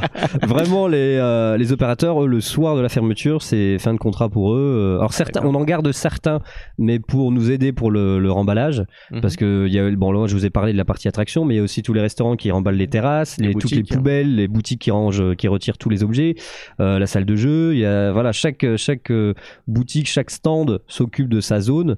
Et, Euh, et ça, tu t'en occupes aussi? Et ça non, ça moi c'est vraiment uniquement la partie attraction. Après c'est le manager de chaque restaurant qui avec son équipe va euh, remballer les terrasses, les tables, euh, tout et, ça. et ils reviennent à peu près quelle Et période ils avant reviennent, bah, justement, on y est, ils reviennent euh, début mars. Donc une- Euh, une- début mars pour le mars. déballage, hein, maintenant on appelle ça le déballage, euh, remettre euh, les terrasses, euh, remettre quasiment euh, tout un en mois place. avant C'est ça. l'ouverture. Moi les opérateurs ils arrivent mi-mars, Là, on a commencé les formations vers le 15, il nous faut à peu près deux semaines euh, pour former tout le monde, vu qu'on est on fait à deux, euh, ça va assez vite. Avant quand j'étais tout seul on prenait plus de temps. Mais Effectivement. euh, ouais, ouais, donc là tout le monde est tout le monde est là, ils viennent une journée ou deux, ça dépend des attractions ou des zones, hein, des fois euh, et pour faire plusieurs attractions ils viennent plusieurs jours. Et après, bah, ils vont commencer. euh, on va faire une journée euh, d'accueil et après-midi entraînement. Donc le, la semaine avant l'ouverture, où là, euh, on leur demande de venir, les anciens comme les nouveaux, pour s'entraîner sur les attractions. Parce que c'est la dernière euh, répétition avant le début. hein, euh, à partir du samedi 8 avril, euh, les gens qui vont monter dedans, bah, c'est des clients. Donc euh, il faut qu'ils soient prêts. Mais euh, donc ça veut dire que c'est une journée de répétition générale, c'est sans public pour l'instant. vous- Exactement. Vous, restez entre vous. Oui, Ouais. exactement. Euh, nous, on aime bien, euh, avec mes collègues, euh, mettre un peu des situations, imaginer euh, des cas qui peuvent leur arriver, euh, que ça soit euh, voilà, des simuler qu'un enfant fait pas la taille, comment il réagit pour euh, expliquer qu'il pourra pas accéder à l'attraction, euh, des mini conflits. Euh, ce genre de choses, quelqu'un qui veut partir une ouais. casquette, euh, comment comment il Un réagirait par une rapport à journée d'orage, des trucs comme voilà, ça. ouais. exactement, des exercices d'évacuation. Euh, Il y a également des exercices incendies, que ce soit dans le manoir hanté, dans le spatial expérience, donc ils doivent connaître les emplacements de toutes les issues de secours, euh, des extincteurs, les, les RIA, les- enfin bref, tout ce qu'il y a à savoir. Le BABA, hein, Voilà. euh, normalement de l'opérateur. hein. Exactement sur sur les attractions avec vraiment bâtiment où il y a un risque. Hein, le manoir hanté a un énorme risque d'incendie hein, avec tous les décors. Euh, donc on a ces exercices-là en collaboration avec le responsable sécurité du parc. hein, euh, donc là il y a lui et surtout lui qui intervient et moi. Et puis on fera aussi plus quand le parc on va refermer là, à partir de la semaine au mois de mai où là on va on va refaire j'espère j'aimerais bien euh, on l'a déjà fait et j'aimerais bien le refaire c'est des exercices vraiment d'évacuation grandeur nature bloquer un train de l'Alpina en haut du lift et euh, dire bah maintenant euh, vous faites descendre les, les visiteurs euh, que ce soit au campus le donjon on l'avait fait il y a quelques années Là, c'est plus compliqué parce qu'on a l'intervention du grimpe, donc euh, l'équipe de pompiers spécialisée. Donc là, on peut pas les faire venir non plus euh, quand. tous les ans ou toutes Mmh. les semaines. Hein, ils vont pas, voilà. Mais euh, mais faire entre nous sur certaines attractions parce que nous, on le voit en formation, ça reste de la théorie. Et je pense que le mieux quand même, c'est de pratiquer. Donc, on- j'espère pouvoir faire ça, ouais, quand on quand, quand la, la période où le parc va être fermé la semaine. Et euh, donc on a parlé des gens euh, qui partent du terrain, mais qui restent concrètement pendant toute cette période? Bah, tout l'hiver, forcément, vous avez euh, bah, toute la maintenance, tout ce qui est jardinier également, parce que le parc, si on le laisse comme il est, on revient, voyez votre jardin, si vous ne faites rien pendant plusieurs mois, c'est compliqué. Là, on a un jardin de 40 hectares à entretenir. Et puis bon, les, les pousses, faut les mettre Exact. vachement en amont. Hein. Voilà, on a beaucoup beaucoup d'arbres, donc on a beaucoup beaucoup de feuilles qui tombent, forcément. Donc il y a tout, il y a, voilà, il y a les jardiniers, il y a la maintenance, les maçons pour la partie construction. S'il y a des nouveautés, il y a toujours des aménagements qui changent dans le parc. hein. Vous allez voir cette année, il n'y a pas forcément de grandes grandes nouveautés, mais euh, il y a certains- plein de petits changements. Voilà, il y a de plein de euh, chantiers, des choses que le visiteur ne verra pas, mais qui est euh, obligatoire pour le bon fonctionnement du parc. Euh, des, des, des nouveaux, de, de la fibre optique qui peut être passée sous sol, enfin des choses que le, des nouveaux toilettes. Là, on va avoir des nouveaux toilettes au niveau du Canada Bar. Enfin, il y y a pas mal de zones euh, qu'on améliore pour le, le- le confort des visiteurs et pour l'expérience. Euh, cette année aussi, un grand changement, c'est qu'on a dû agrandir toutes nos plonges parce qu'on passe à de la vaisselle euh, réutilisable. Donc, il a fallu euh, changer, former les opérateurs de, de- de restauration sur, bah, sur ces nouvelles machines, sur ces nouvelles choses. Donc, ça va changer un petit peu pour les gens de restauration. Euh, donc voilà, il y a beaucoup de choses l'hiver. Les bureaux sont évidemment là tout l'hiver. Nous, les superviseurs, on est là aussi l'hiver et on ne fait pas notre boulot de superviseur parce qu'il n'y a pas grand chose à superviser. Mais euh, on est rattaché au service maintenance, donc on- c'est nous qui faisons le bâchage, l'hivernage et après on fait beaucoup de nettoyage avec la maintenance. Euh, on nettoie les trains souvent. Alors c'est retirer toute la graisse pour en remettre de la neuve ensuite. Mais au moins on, on est obligé de nettoyer parce qu'après il y a ces phases de vérification de soudure. Donc il faut que ça soit propre, sinon bah, Et tu- visible. Et visible. Voilà, Donc ça. on entretient, on est souvent euh, sous les trains, euh, sous le Goldmine, euh, sous le Spatial, sous l'Alpina. Dans le froid. Exactement. Alors certains maintenant ont des voies de Ouais. garage Mais chauffées. il faut en les vestes. euh, Exactement, vu, hein, voilà. oui, c'est on est ouais, c'est pas la meilleure partie de, de l'année, hein, parce que forcément, en effet, il fait froid. C'est pas ce qu'on préfère faire, mais on est obligé pour que pour que tout se passe bien la saison prochaine. Euh, moi, j'aimerais te poser une question un peu sur un autre sujet. Oui. Euh, donc, comme avec ton expérience déjà d'opérateur puis de superviseur, tu as, tu as donc pu voir euh, des attractions à ouvrir à Oui. Nigloland. Oui, oui, oui. Euh, est-ce que euh, est-ce que tu as vu des attractions qui de, de- depuis leur ouverture peuvent être considérées comme des réussites donc en termes de popularité donc où tu vois que la fréquentation est toujours pleine Ouais. et d'autres à contrario qui malgré des bons investissements qu'on peut sembler initial se sont révélés bah, plutôt être à côté de la plaque ou des échecs? Ouais, je, je pense que dès que vous ouvrez un coaster, ça fait mouche. Ça, c'est sûr, ça fonctionne. On le voit avec l'Alpina, ça cartonne. Krampus, ça cartonne. Et j'ai un exemple qui me vient tout de suite euh, d'une attraction où je pense qu'on s'attendait à mieux, c'est le Donjon de l'Extrême. Qui est une attraction où il y a toujours très peu d'attente, parce qu'en fait, on se rend compte que peut-être notre clientèle n'est pas euh, prête à ce genre de sensation Ah, de chute peur, hein. libre. Exactement. Et on- la tour des petits fantômes cartonne. Mais le donjon de l'extrême a du mal à, avoir du trop de public. l'extrême. C'est vrai. Ouais. Cela Les dit, 100 mètres cela de dit, chute, euh, il est très bien opéré et il a quand même une capacité qui est pas mal. Il y a une hein, bonne euh, parce que capacité. le constructeur, euh, voilà, c'est c'est quelque chose qui tourne très très bien. Mais pour vraiment que vous ayez du monde au donjon, c'est qu'il y a vraiment beaucoup beaucoup d'affluence dans le parc, alors qu'à côté un Alpina va vite se remplir et le donjon va avoir du mal à remplir la gondole. Ah, c'est marrant ça. Ouais. Après aussi le cycle est très très court. Oui, je pense que le, le débit joue, que c'est sûr que c'est un très bon débit, mais on voit que c'est une attraction où beaucoup de gens se restent au pied, observent et se disent je monterai Bah, jamais. moi ça m'arrange comme ça j'ai toujours euh, j'ai Bah, toujours euh, la possibilité de le faire. à Voilà, pour les fans de tour, euh, moins vous avez toujours la... il y a moins d'attente, c'est Bah, clair. moi, je l'ai fait une fois et c'est bon, ça va. Ouais. Maintenant, je Moi j'aime beaucoup aussi. hein. oui Mm. et donc euh, pour toi c'est euh, on va dire un semi échec un peu quand Je dirais même pas, je dirais pas un échec parce que bon, voilà, c'est- ça plaît quand même, mais je pense que la- je pense que la direction s'attendait peut-être à, à un meilleur résultat. Ça, ça a bien fonctionné la première année, mais depuis, je trouve que ça manque, ça manque de public euh, vers le donjon. Après c'est aussi une attraction qui est comment dire difficilement euh, personnalisable au niveau de l'expérience parce C'est que sûr. une fois qu'on en a fait une, bah, c'est une variation de hauteur qui change. Euh, S'il peut y avoir éventuellement un petit tilt. Oui, euh, ou alors une une certaine variation euh, de l'effet de chute Voilà. euh, la Après- façon de te surprendre finalement de Ouais. la façon dont je pense qu'après peut-être la seule chose, alors là, je sais pas si vous êtes pour ou contre, mais c'est peut-être de rajouter de la VR sur ce genre d'attraction Ah, qui moi je suis complètement contre qui- je, je- déteste ça mais, mais, après, tu pourrais vraiment modifier euh, ce qu'on sait, comme tu dis, tu pourras pas changer les décors. Hmm. Donc à un moment donné, quand tu peux pas changer les décors et que tu veux changer ton attraction, je pense qu'il faut se pencher vers la VR et qui pourrait peut-être être un petit plus euh, sur l'attraction. Après, euh, Cela dit, euh, je l'avais fait une fois, et c'était d'ailleurs la, la dernière fois qu'on avait fait l'interview avec Rodolphe, quand on avait testé le Krampus. Et euh, quand on était au sommet, il y avait un avion de chasse qui est passé Ah, juste génial. à côté de Ah, ça, nous. le- et ça, ça c'est le nous a- meilleur moment. Ça nous a calmé. ouais, C'était pas ouais. mal. Au point où on a oublié que ça chutait à un moment. Le pilote vous a fait coucou et euh, vous l'avez vu. oui, je pense qu'il a fait. Oh merde, je suis peut-être trop près là. C'est clair. Voilà. Ça arrive de nous temps en temps et je pense que c'est sympa, ouais.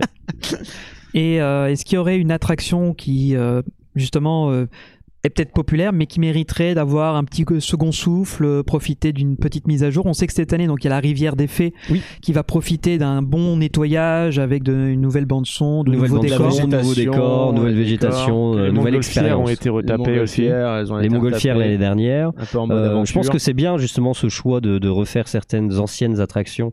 Euh, Il y en a d'autres encore qui sont prévues hein, dans les prochaines années. Je pense que c'est bien d'ajouter des nouveautés, c'est bien, mais de refaire ces anciennes attractions, on le voit dans certains parcs où bah, ça fait vraiment contraste. Euh, je pense notamment, j'adore Fantasyland, mais pour moi il y a vraiment deux Fantasyland. Il y a la première partie qu'on adore et une fois que vous passez les Windjazz, on se demande d'où c'est qu'on est. Euh, pour moi non mais c'est vrai, je trouve que c'est dommage parce que la première partie et je pense que c'est bien le choix de Nigoland de se dire voilà, dès qu'une attraction commence à être un peu vieillissante, ce soit en termes de thématisation ou même comme peut-être le disait Philippe euh, tout à l'heure, euh, niveau technique, des fois, voilà, il faut, euh, faut forcément changer parce que ça devient obsolète. Donc euh, c'est bien ce, ce choix-là. Et C'est important d'harmoniser en fait l'expérience. exactement. que, et ça vous permet de vous faire comme entre une le nouveau et le vieillot. Ouais, c'est ça. Et ça vous fait comme une nouveauté sans en être une finalement. Donc, ça fait comme une nouvelle expérience. On aime bien redire à redécouvrir ici à Nigloland. Et je pense qu'il y a une attraction, mais bah il y en a même deux, mais peut-être le manoir hanté. Euh, en termes de décor, hein, je parle. Et je pense aussi au Spatial Experience qui, C'est vrai que qui est sympa, mais que je, quand je connais toutes les technologies qu'on peut faire maintenant, euh, je pense qu'il y a moyen de s'amuser sur le spatial ou même le manoir euh, avec des, des nouveaux effets, euh, des nouvelles choses. Disney le fait très bien. euh, non, je rigole. Non, non, Mais euh, Ou pas, non. euh, alors si tu veux confier euh, gratuite. euh. si tu veux confier un space coaster à quelqu'un, ce sera pas à Disney. c'est clair. mais euh, ouais, mais je, je pense qu'un jour, enfin là, ça serait Rodolphe qui pourrait répondre, mais je pense qu'un jour, oui, elles seront, elles seront refaites.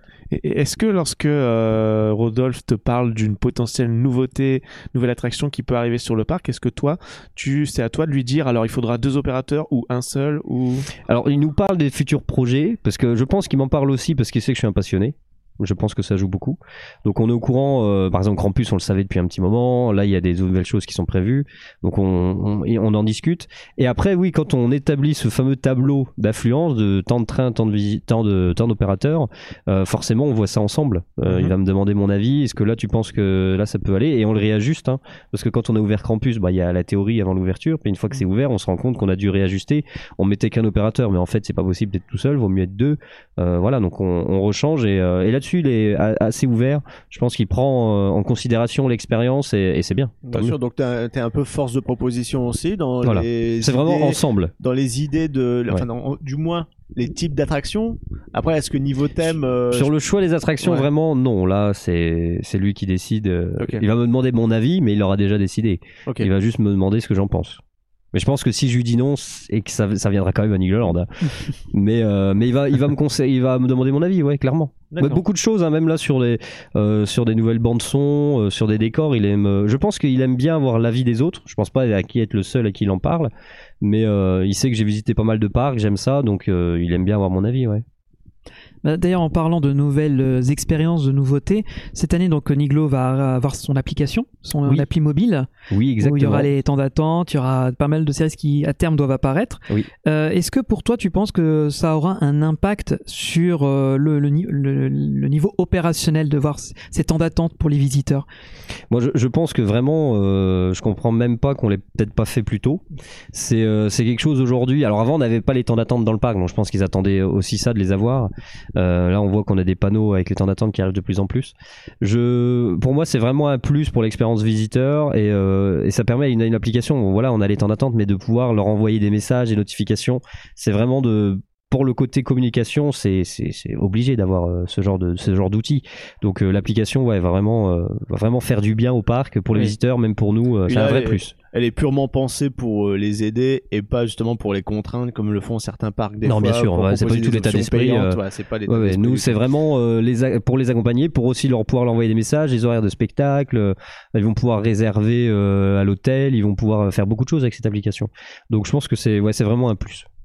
Et est-ce que ça veut dire que pour toi, tu auras justement un regard plus global, plus rapide sur le, le- le fonctionnement direct du parc? Est-ce que tu pourras voir, bah, là, il n'y a pas grand monde, là, je sais qu'il y a, très, il y a beaucoup de monde, ou là, il y a peut-être beaucoup trop de monde d'ailleurs, et qu'est-ce qui se passe? Ou alors, est-ce que tu, tu garderas la bonne vieille méthode de la radio et tu t'appelleras le central, fait alors, euh, comment ça se passe? Ah, c'est un cumul des deux, je En, suppose. en fait, nous aujourd'hui, tous les temps d'attente, je les ai à mon bureau sur mon sur mon PC déjà à l'heure actuelle. Euh, sauf qu'en effet, quand je suis dans le parc, bah, j'y ai pas accès. Donc là, c'est vrai que je vais aussi pouvoir m'en servir pour ça. Je pense qu'il y aura peut-être aussi une application pour nous, euh, le personnel, qui sera différente de celle des visiteurs. Mais euh, à, l'heure- actuelle, oui, j'avais déjà euh, déjà les temps d'attente affichés. Et, comme tu le dis, quand d'un seul coup on voit le compteur qui monte, en plus on avait un système de couleurs, ça passe en rouge et qu'on passe les 45 minutes, ça saute à l'œil et forcément tout de suite j'appelle et qu'est-ce qui se passe? Alors ça peut être une panne, ça peut être voilà plein de choses. Mais oui, on l'avait déjà, mais c'est ça va être un plus parce que là on va l'avoir dans le parc, vraiment. Qu'avant on l'avait qu'au bureau.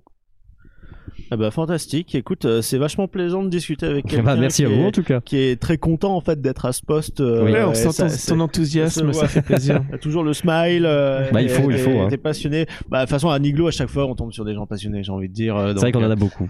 Ouais, et c'est pas plus mal. Et en plus, Tant vous, mieux. vous encouragez ça. Je, je suppose que comme toi, on t'a encouragé, est-ce que du coup, tu insuffles ça, ce nouveau souffle aussi, enfin, ce, Bah, cette envie à, justement, aux opérateurs qui des fois reviennent plusieurs saisons et que tu as remarqué du coin de l'œil que lui, Ouais. il y a peut-être un potentiel, il me rappelle un peu moi ou autre? C'est ça exactement. Euh, on a des passionnés, donc forcément on va en discuter. On va discuter de parcs, de l'actualité des parcs, beaucoup de choses.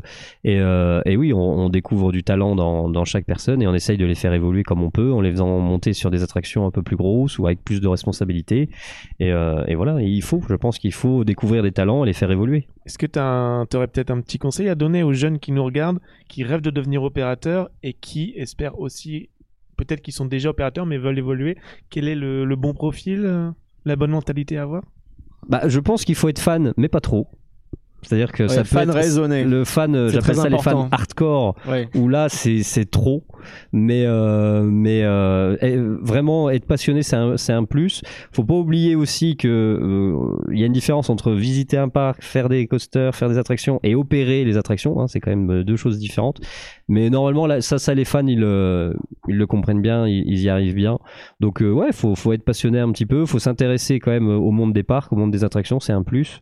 Et puis euh, puis voilà, après ça marche tout seul. Hein. On l'a ou on l'a pas. Une bonne communication avec les visiteurs. euh, Bien sûr, voilà. voilà, faut être accueillant, faut être souriant, euh, faut aimer le contact, euh, la relation visiteur, tout ça. Quand bien hein. même, des fois, ça peut, même si on est euh, timide de base, ça J'allais peut j'allais venir. vous le dire, Ouais. vous m'auriez connu il y a 10 ans, euh, j'aurais jamais fait ça, j'étais très très timide. Ah bah, le, Non, mais le- après, La radio que j'ai fait m'a aidé monde. et de travailler dans tu, le parc tu fréquentes tellement de monde, tu vois tellement de monde au jour le jour qu'au bout d'un moment, ça te Mon premier jour à c'était quelque chose. hein, je- complètement. le- le métier de... Les premiers jours sur le terrain, c'était les métiers au contact du public, je trouve, sont un vrai conseil à donner à Ouais. quelqu'un qui aurait du mal un petit peu à Ah bah c'est le, c'est la meilleure chose, c'est la meilleure Ça école. peut hein. changer une vie, donc... euh, C'est clair. Ouais, je, te, re- je te rejoins. Moi, j'ai- je travaillais beaucoup au début euh, quand je suis arrivé aussi sur les parkings. Ah bah, je peux vous dire qu'après vous êtes plus timide. Hein. Quand il faut dire aux gens ce qu'il faut faire et qu'ils sont en voiture, euh, ouais, ouais, c'est. Est-ce que du coup, tu leur rayais leur bagnole quand Non. faut pas le dire ça. Faut pas le dire non plus ça. Mais euh, non non, mais le, forcément le, le- toute la journée, euh, ouais, euh, sur les parkings, ouais, c'est ça, ça, ça forge le caractère. Tu m'étonnes. Et de retour dans le studio de Puissance Park. Encore une fois, merci, un énorme merci à Kevin Forestier qui nous a euh, livré vraiment une interview euh, sans filet avec euh, toute euh, la- l'honnêteté, la sincérité qu'il pouvait transmettre et encore une fois la passion. On a souvent tendance à dévoyer le mot euh, ouais. passion, mais là, euh, je trouve que c'est l'expression même de quelqu'un qui a euh, réalisé son rêve et le temps. Oui, tu fais très bien de le rappeler. Kevin est venu sans nous dire de, sans nous limiter dans le temps, ce qui nous a permis avec lui d'aborder tous les sujets et même des questions qu'on n'avait pas prévues à la base, mais voilà, comme vous l'entendez parler, il y a tellement de choses qu'il aborde et qu'on a débordé sur plein d'autres trucs. Encore une fois, merci à toi, Kevin. Et bah, sans plus tarder, on va pouvoir enchaîner avec la Avec deuxième Philippe, interview. Voilà. Voilà donc euh, cet épisode spécial avec Philippe Dinan, je rappelle, directeur technique de Nigloland, qui a euh, une petite interview un peu plus courte que celle de Kevin.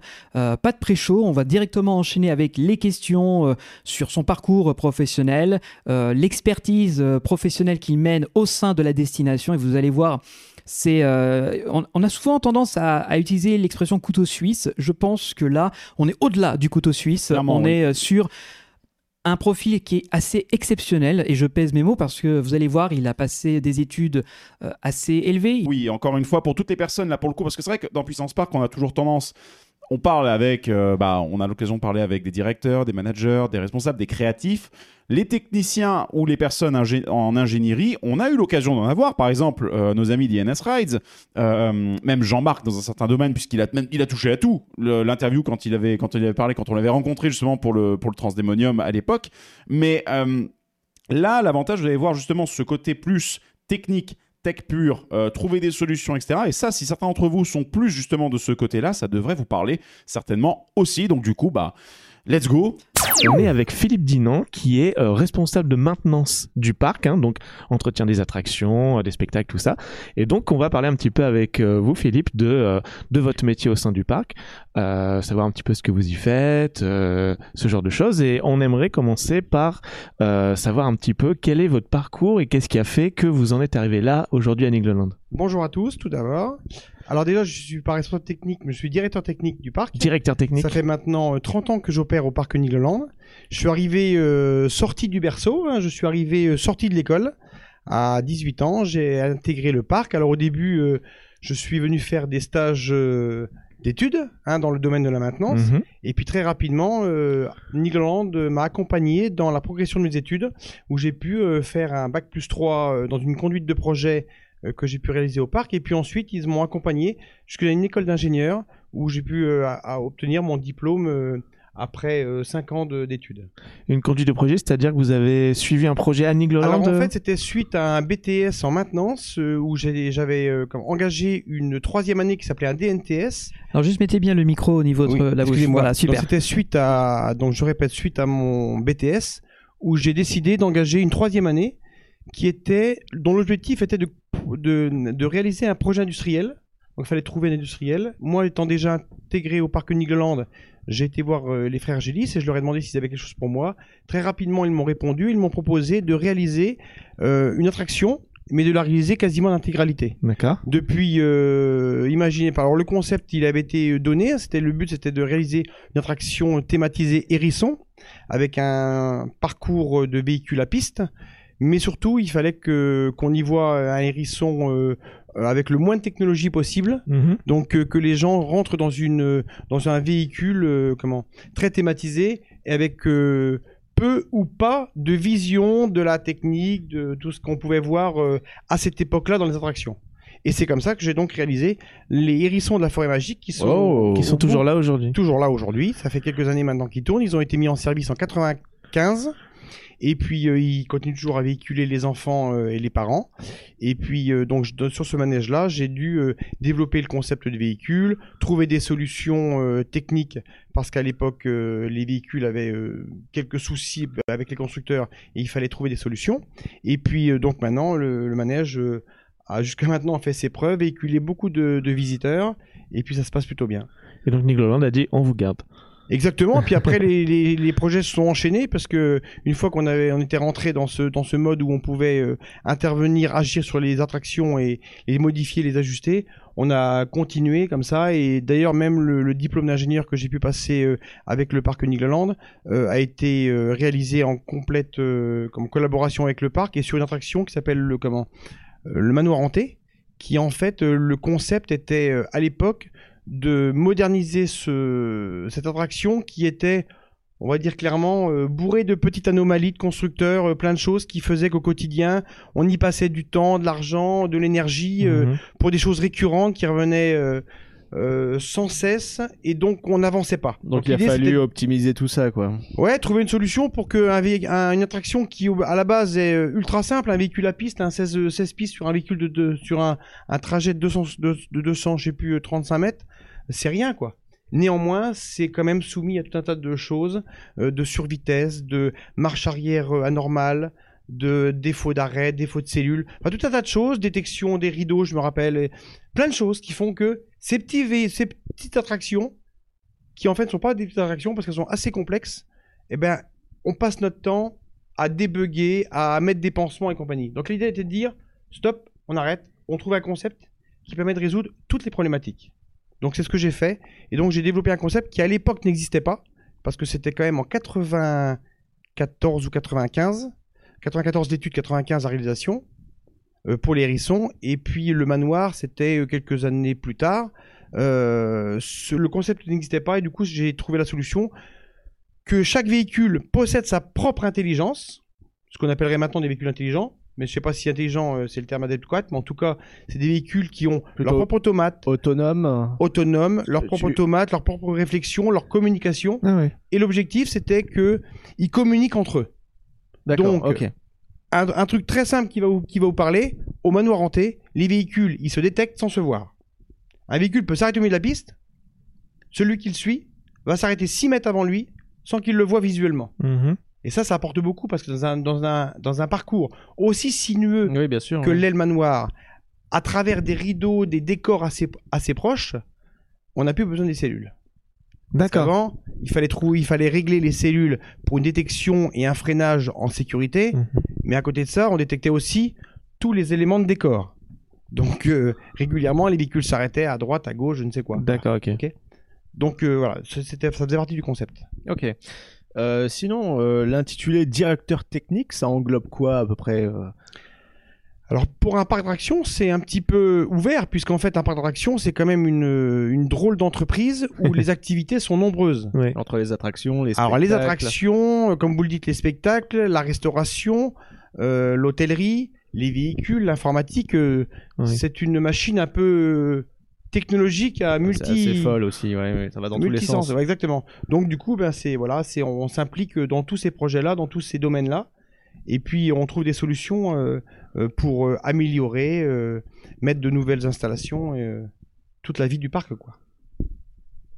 Euh, moi, j'avais une petite question. Donc, euh, nous, on a, on s'est beaucoup intéressé à Nigloland depuis l'ouverture de Krampus en 2021. Oui.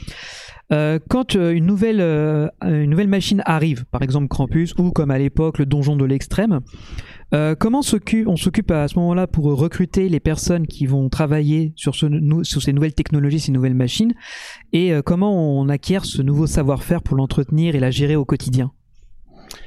Alors le parc Nigland, c'est c'est pas un nouveau-né. hein. Donc euh, ça fait belle lurette que que le parc a des attractions, que notre équipe de maintenance euh, s'est enrichie année après année avec une expérience qui n'est aujourd'hui absolument pas négligeable. Du coup, venir acquérir une nouvelle attraction, comme peut l'être le donjon, comme vous avez cité, ou le, le campus, ça n'est pas un pas en soi. Puisqu'en fait, euh, c'est la continuité, euh, ça reste un coaster. euh, Alors bien sûr qu'on peut avoir quelques petites technologies différentes qui viennent prendre naissance là-dedans, mais en réalité, ça reste un coaster.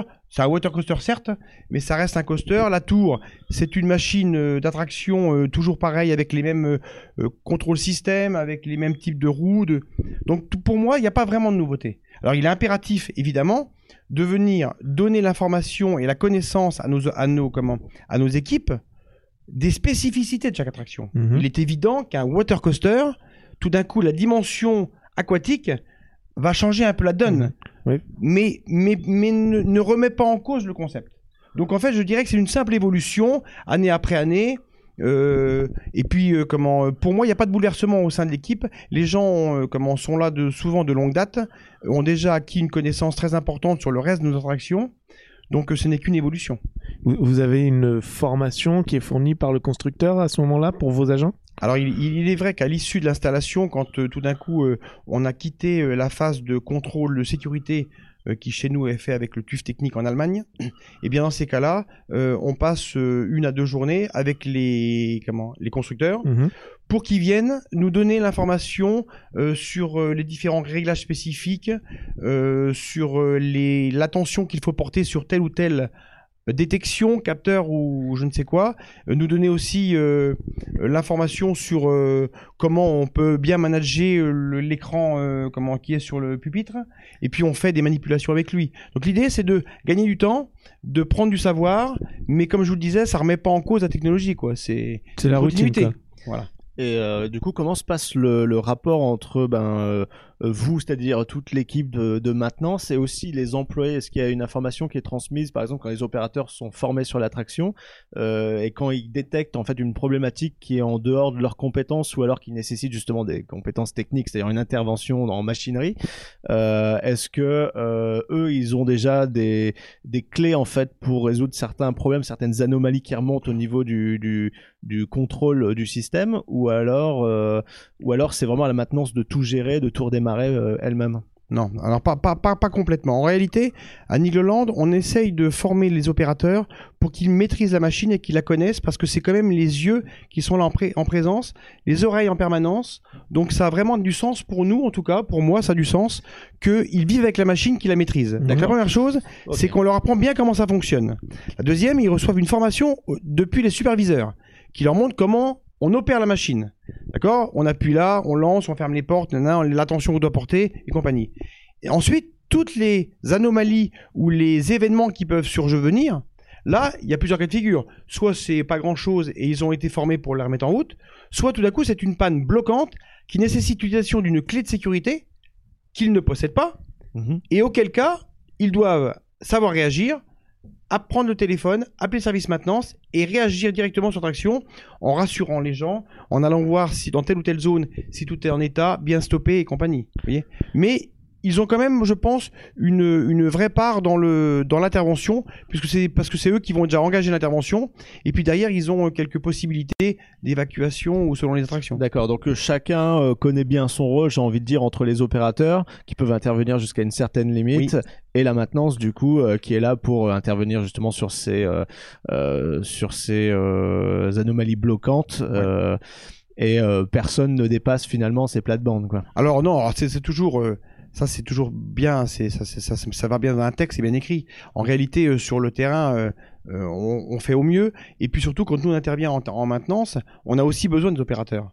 Parce que quand si tout d'un coup il y a une information donnée à nos visiteurs sur un temps de rétablissement, sur pour leur expliquer déjà ce qui se passe et, et pourquoi ils sont dans les véhicules arrêtés, on a aussi besoin des opérateurs pour encadrer les gens dans les véhicules. Oui. Nous, on s'occupe de la partie technique, on va voir ce qui se passe dans l'automate, on va aller régler telle ou telle problématique, mais il faut qu'il y ait toujours que les clients soient pris en charge par, euh, par, des, par des, comment, des employés, et dans ces cas-là, c'est les opérateurs qui vont prendre cette, cette, Oui. cette, Même si cette fonction. même si vous prenez la main sur la machine, du coup l'opérateur lui est toujours là pour rassurer les clients, gérer le flux, etc. Et puis, il faut pas oublier qu'il faut aussi s'occuper de la file d'attente euh, dans l'attraction. Donc voilà, il y a tout un contexte euh, qu'il faut, où on est, on est toute une équipe pour, euh, pour remettre en route au plus vite. Et, et en termes de temps de, pour remettre en marche une machine à Nigloland, en général, ça se passe très vite dès qu'il y a un appel de la part de l'opérateur. euh? Alors l'intervention, on fait tout ce qu'il faut pour euh, pour que ça aille très vite. On a en permanence euh, un comment comment un, un de mes de mes comment de mes employés qui est au, à la- au comment au bureau de la maintenance qui lui prend tous les appels du parc. Mhm. Il est toujours disponible et c'est lui qui prend deux, deux des appels qu'il reçoit, il oriente en fonction de ce qu'il comprend, si c'est mécanique, si c'est euh, électrique, hydraulique, tout ça. Donc tout de suite, il dépêche par le Motorola, il envoie les équipes sur, le- sur place. Et puis, euh, je pense que le temps d'intervention, il est plutôt très raisonnable à Nigloland. Euh, on est très mobile, on a nos vélos qui nous permettent d'aller très rapidement sur l'attraction. Je pense qu'en moins de 3-4 minutes, on est sur site, quoi. Mhm. Et directement, euh, on, on intervient. c'est pas mal du tout. Hein. Oui, j'ai connu euh, des situations Ah bah, euh, dans être- un grand parc de l'Est Voilà, parisien. On, on a travaillé avec Valentin à Disneyland Paris pendant Ouais. des années et les échelles sont pas les mêmes, clairement. C'était vraiment des délais assez je longs. ne sais hein. pas, mais parce que déjà, nous, on a la proximité, on se déplace assez rapidement, euh, on a des gens sur site qui, tournent- tout le temps, qui ont des Motorola, qui sont facilement dépêchables à droite ou à gauche.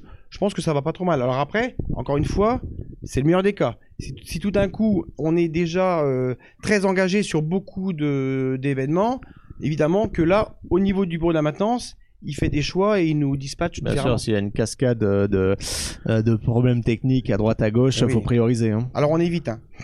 oui, bien sûr, bah, c'est pas le but. C'est pas Bah, le but. D'ailleurs, ça me fait poser la question que- quelle est l'attraction euh, la plus challengeante à maintenir, que ce soit en termes de personnel, budget ou complexité technique dans le parc?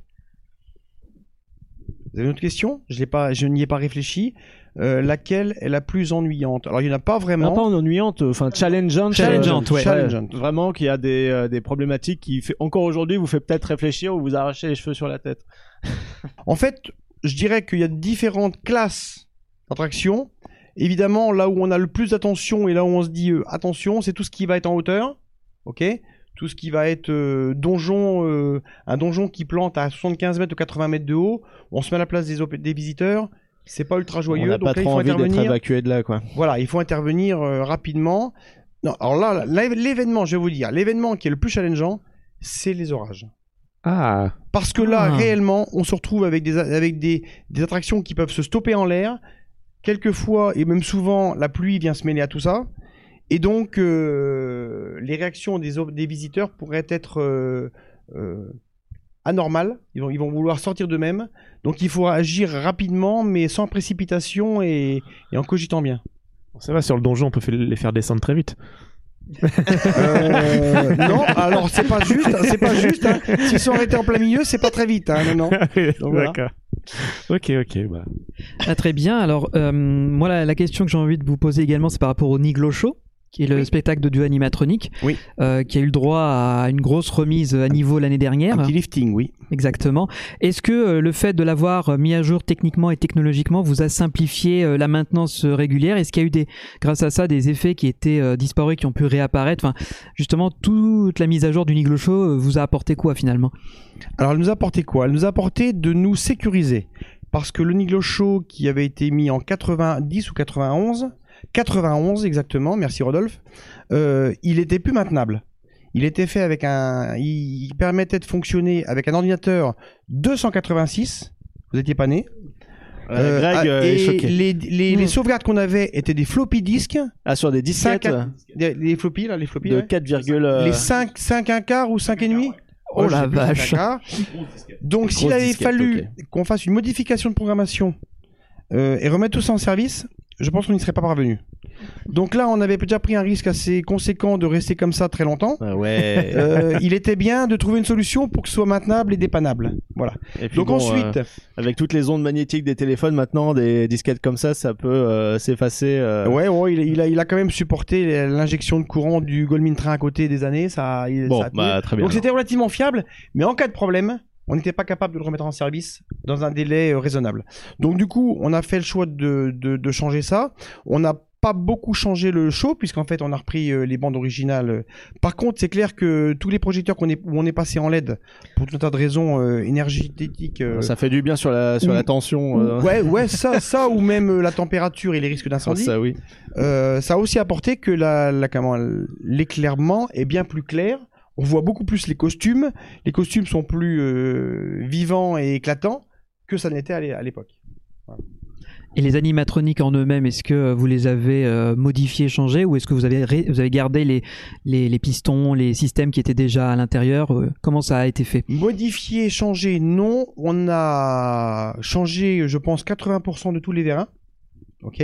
Alors ça peut paraître beaucoup 80% ou peu vis-à-vis du comment de l'âge de l'attraction, mais il faut s'imaginer quand même qu'une attraction comme ça, elle est très loin d'user normalement d'user et d'arriver à un temps de cycle comment des matériels optimum. Une attraction, un, un vérin aujourd'hui, il est fait pour 2 millions de cycles. Faire 2 millions de cycles, 2 millions de mouvements avec le bras au niveau du Niglo Show, ça va tourner des années. Hein. Voyez, donc c'est pas une attraction qui use par les fonctionnements. C'est plus le temps qui passe qui va altérer la, comment, les joints, euh, comment, tout ce qui est dans les électrovannes. Mais donc, euh, mais néanmoins, on a quand même, comme on avait quelques petites fuites, quelques réactions de mouvement qui n'étaient pas aussi dynamiques qu'il aurait dû l'être. On est passé avec des vérins euh, neufs. Des durites fatiguées, peut-être. euh. Ouais, voilà. Alors, la durée, tout changé. Hein. Oui, on a ça- changé absolument mieux, j'imagine, ouais. Exactement, voilà. Euh, et mais on s'est retrouvé confronté à des problèmes. C'est que les vérins Festo à l'époque avaient des cotes et que maintenant ils sont passés ISO, ils ont plus les mêmes cotes. Donc il a fallu les adapter. Donc il y a eu un petit peu d'adaptation mécanique à faire. Donc il y a eu un peu de bureau d'études pour justement remettre un peu à plat tout ça? Alors bureau d'études, c'est peut-être un peu sévère. Alors, euh, de l'atelier pour, euh, tendre, euh, Non, pour c'est que ça plutôt rentre. adaptation. on, on prend le l'animatronique, euh, on regarde ce qu'on peut faire, on regarde les courses euh, et on refait les fixations qui vont bien. Ok, très bien. Bah, C'est super intéressant. hein. Est-ce qu'on aurait le temps juste pour une, une petite dernière question? Allez-y, je vous en prie. Euh, Comment fonctionne justement dans les, projets de, nouvelles attractions? Est-ce que l'on vous inclut dès le départ dans la phase de, de réflexion création on vous dit, et on vous demande justement votre regard en tant qu'expert de maintenance et expert technique? Ou est-ce que on va d'abord laisser plein, euh, plein pouvoir à la création et vous après vous intervenez pour solutionner et trouver les solutions techniques? Comment ça fonctionne dans un nouveau projet comme ça? Alors depuis des années, je suis intégré euh, quasiment au début des projets quand ils sont imaginés. Je laisse à Rodolphe et à la famille Gélis le choix de trouver l'idée qui va bien, le concept qui va bien vis-à-vis de ce qui sort, euh, de ce qu'on peut faire comme attraction.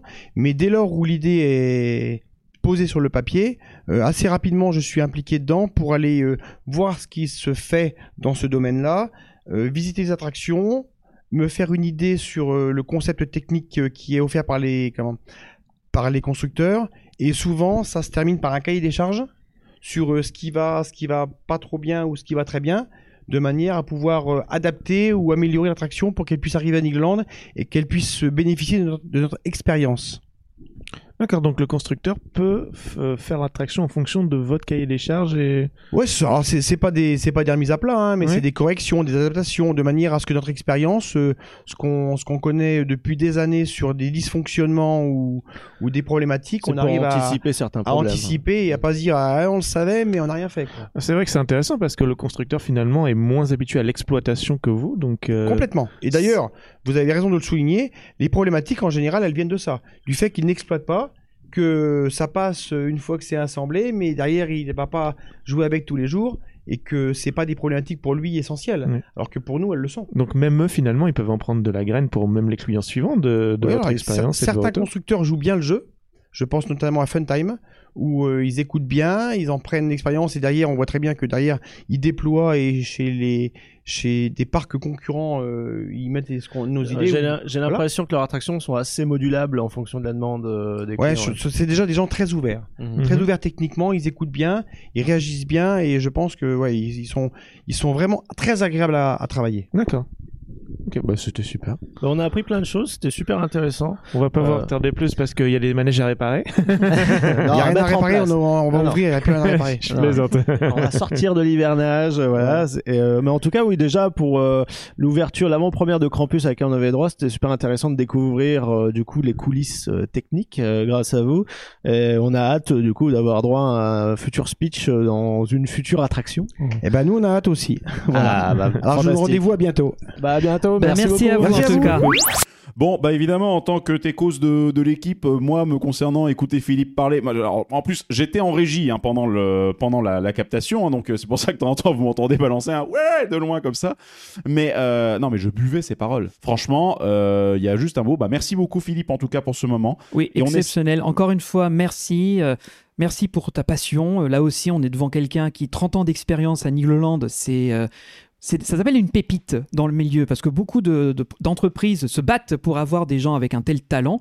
Et je suis très, euh, je suis- euh, même si je ne travaille pas pour Nigloland, là-dessus, je vous le dis de manière très euh, détachée et honnête, je suis très fier que Nigloland puisse compter sur des gens comme ça, euh, avec Rodolphe Gélis, bien sûr, à sa tête, Kevin Forestier qui a réalisé son rêve, Philippe Dinan qui, euh, depuis 30 ans, a l'air d'être aussi fou et passionné de son métier comme au premier jour, Brandon Chedadi qu'on avait reçu en 2021 qui, qui s'amuse autant à imaginer des nouvelles attractions et à développer la destination.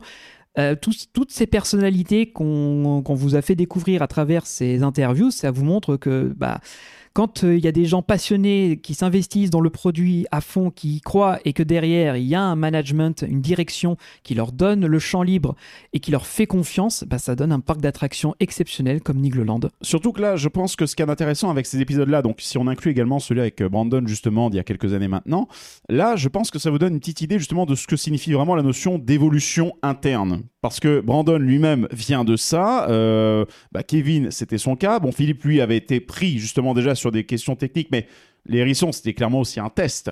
Et donc, on voit un petit peu comment est-ce que tout ça évolue. Donc, en maintenant, voilà, c'était pour ça qu'on avait à cœur de faire ces interviews. Qu'on soit parfaitement d'accord, euh, le truc, là, l'épisode n'est pas sponsor par Nigloland. hein. On a été, bien entendu, invité à aller voir euh, l'hivernage, parce qu'on connaît bien Rodolphe, et donc on avait l'occasion de discuter un peu avec lui et de faire justement ce petit euh, after deux ans après Krampus le, le match retour en quelque sorte, donc voir un petit peu et faire un petit débrief de tout ça. C'était ça qui nous intéressait à la base, mais on n'a pas été euh, rémunéré ou quoi que ce soit. hein. Donc c'est la raison, la raison pour laquelle on fait cet épisode-là. Encore une fois, c'est pour vous permettre de d'entendre un petit peu les paroles de professionnels du secteur, pas nécessairement les personnes les plus en vue. On pense toujours en général soit au directeur du parc, soit aux opérateurs des attractions, soit aux, personnes qui sont dans les allées. hein, quand on pense justement à un parc d'attractions, mais il y a tous ces autres métiers qui sont un peu moins connus et justement on voulait vous les exposer. Il y en a encore plein d'autres, donc on espère qu'on aura l'occasion de vous faire encore bien d'autres épisodes.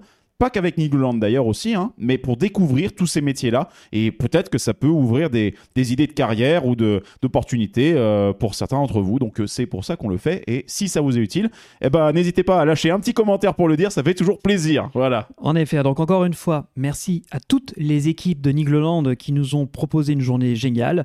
Et bien évidemment, je salue Brandon qui, bien que n'ayant pas participé à notre euh, série d'interviews, était là avec nous. hein. Il a été en partie notre guide. Donc encore une fois, je te salue. Euh, je resalue encore une fois tous les gens qu'on a pu croiser euh, sur le parc, euh, qu'on a pu découvrir, qu'on a pu discuter, puisqu'on a fait plein d'autres choses qu'on ne peut pas parler dans cet épisode. Mais là-dessus, vous inquiétez pas, il y a des belles choses qui arrivent dans la destination. Et bien sûr, merci encore une fois à tous ceux et celles qui continuent à nous écouter, que ce soit sur toutes les plateformes de streaming, vous connaissez à les connaître, je vais pas les redire, et bien sûr YouTube, qui continue à nous faire vos retours, parce que l'air de rien, ça nous motive à aller plus loin. Donc merci, merci encore très sincèrement. Et je veux juste terminer, merci à nos comparses qui ne sont pas là avec nous autour de la table exceptionnellement, parce que les plannings, euh, toi-même tu sais. Ouais, Donc, euh. Merci à Joanne, merci à Valentin, et bien sûr merci à toi Greg pour la technique. Je vais pas me remercier moi-même, ça ferait présomptueux, mais donc en tout cas. Je te remercie bah, Merci à toi. Voilà. Mais voilà. C'est gratuit. Merci en tout cas pour, le, pour tout ce qu'on a pu vivre. Et bien sûr, il y a d'autres belles choses qui arrivent au programme de Puissance Park. Restez connectés euh, comme d'habitude. Et justement, pour se connecter à Puissance Park, eh ben, quoi de mieux que le vaisseau amiral puissancepark.fr sur lequel vous retrouvez l'intégralité de toutes nos plateformes sur lesquelles nous publions, que ce soit YouTube, SoundCloud, Twitch, quand on fait des lives, ce genre de choses. Retrouvez également la boutique euh, Puissance Park qui se trouve également sur euh, le site puissancepark.fr, mais également à boutique.puissancepark.fr. Voilà, ou sur euh, directement Redbubble, puisque c'est notre support. Et là-dessus, je vous encourage à aller régulièrement parce qu'on a décidé de commencer à mettre à jour avec de nouveaux produits. Voilà, je... Part un peu dans l'excès peut-être. Voilà. ce- dans celui-là. Ceux qui ont la rêve, vous le saurez, mais euh, je vous, on vous invite à aller jeter un œil. De temps en temps, il y a des nouveaux euh, merchandise qui arrivent. Également, pour vous rappeler que euh, suite à la fermeture prématurée de notre plateforme de, dons Utip, qui a malheureusement cessé d'exister euh, assez brutalement. Utip a coulé, hein, donc euh, Voilà, là, donc on- c'est- un peu dommage, mais c'est comme ça. On a décidé de se tourner vers PayPal. hein, le, je pense que c'était la plateforme la plus simple et c'est souvent derrière l'arrière-boutique de pas mal de plateformes de dons. Donc maintenant, vous pourrez directement faire un don sur www.don.puissancepark au pluriel bien sûr pas- y les 3 W. Hein, Ah, pardon, Euh, non, non, pardon. non. http deux points double slash dans ce cas, il me ça, semble. Et, Voilà. et en tout cas, ne vous sentez qu'on soit parfaitement d'accord, vous sentez pas obligé de le faire. hein. C'est toujours la même rengaine. On le répète. Si vous pouvez nous soutenir, c'est très gentil. On vous sera éternellement reconnaissant parce que l'argent ne sert pas à nous rémunérer, mais à investir dans du matériel, à faire fonctionner les équipements, la web radio, le studio qui a autour de nous, et j'en passe. Et si vous ne pouvez pas nous soutenir, parce que c'est tout à fait normal, ben vous pouvez repartager tout ce que nous produisons euh, sur les réseaux sociaux. Vous pouvez en parler autour de vous. Vous pouvez nous rejoindre sur la communauté du Discord qui continue à grossir. Vous pouvez nous faire un petit coucou quand on fait un live sur Twitch, parce que maintenant c'est à peu près un tous les 15 jours où on essaye d'avoir un rythme. On essaie à peu près de tenir le, de tenir le rythme là, parce qu'en fait, c'est plutôt pas mal de pouvoir faire des petits débriefs à chaud sur les sorties d'épisodes. Ouais, c'est quand même plus sympa de pouvoir directement discuter avec vous. Et puis comme en plus on a de la tech, c'est euh, proposé en duplex sur Radio Puissance Park pour ceux qui sont sur la route. Donc euh, comme ça vous n'êtes pas lésés. Donc voilà, vous avez vu, vous avez l'éventail de choix. Et euh, bah, j'ai envie de conclure en vous disant, on se retrouve très vite pour un nouvel épisode de Puissance Park. D'ici là, portez-vous bien. Et moi je vous dis bisous bisous, bye bye Ciao tout le monde, bye bye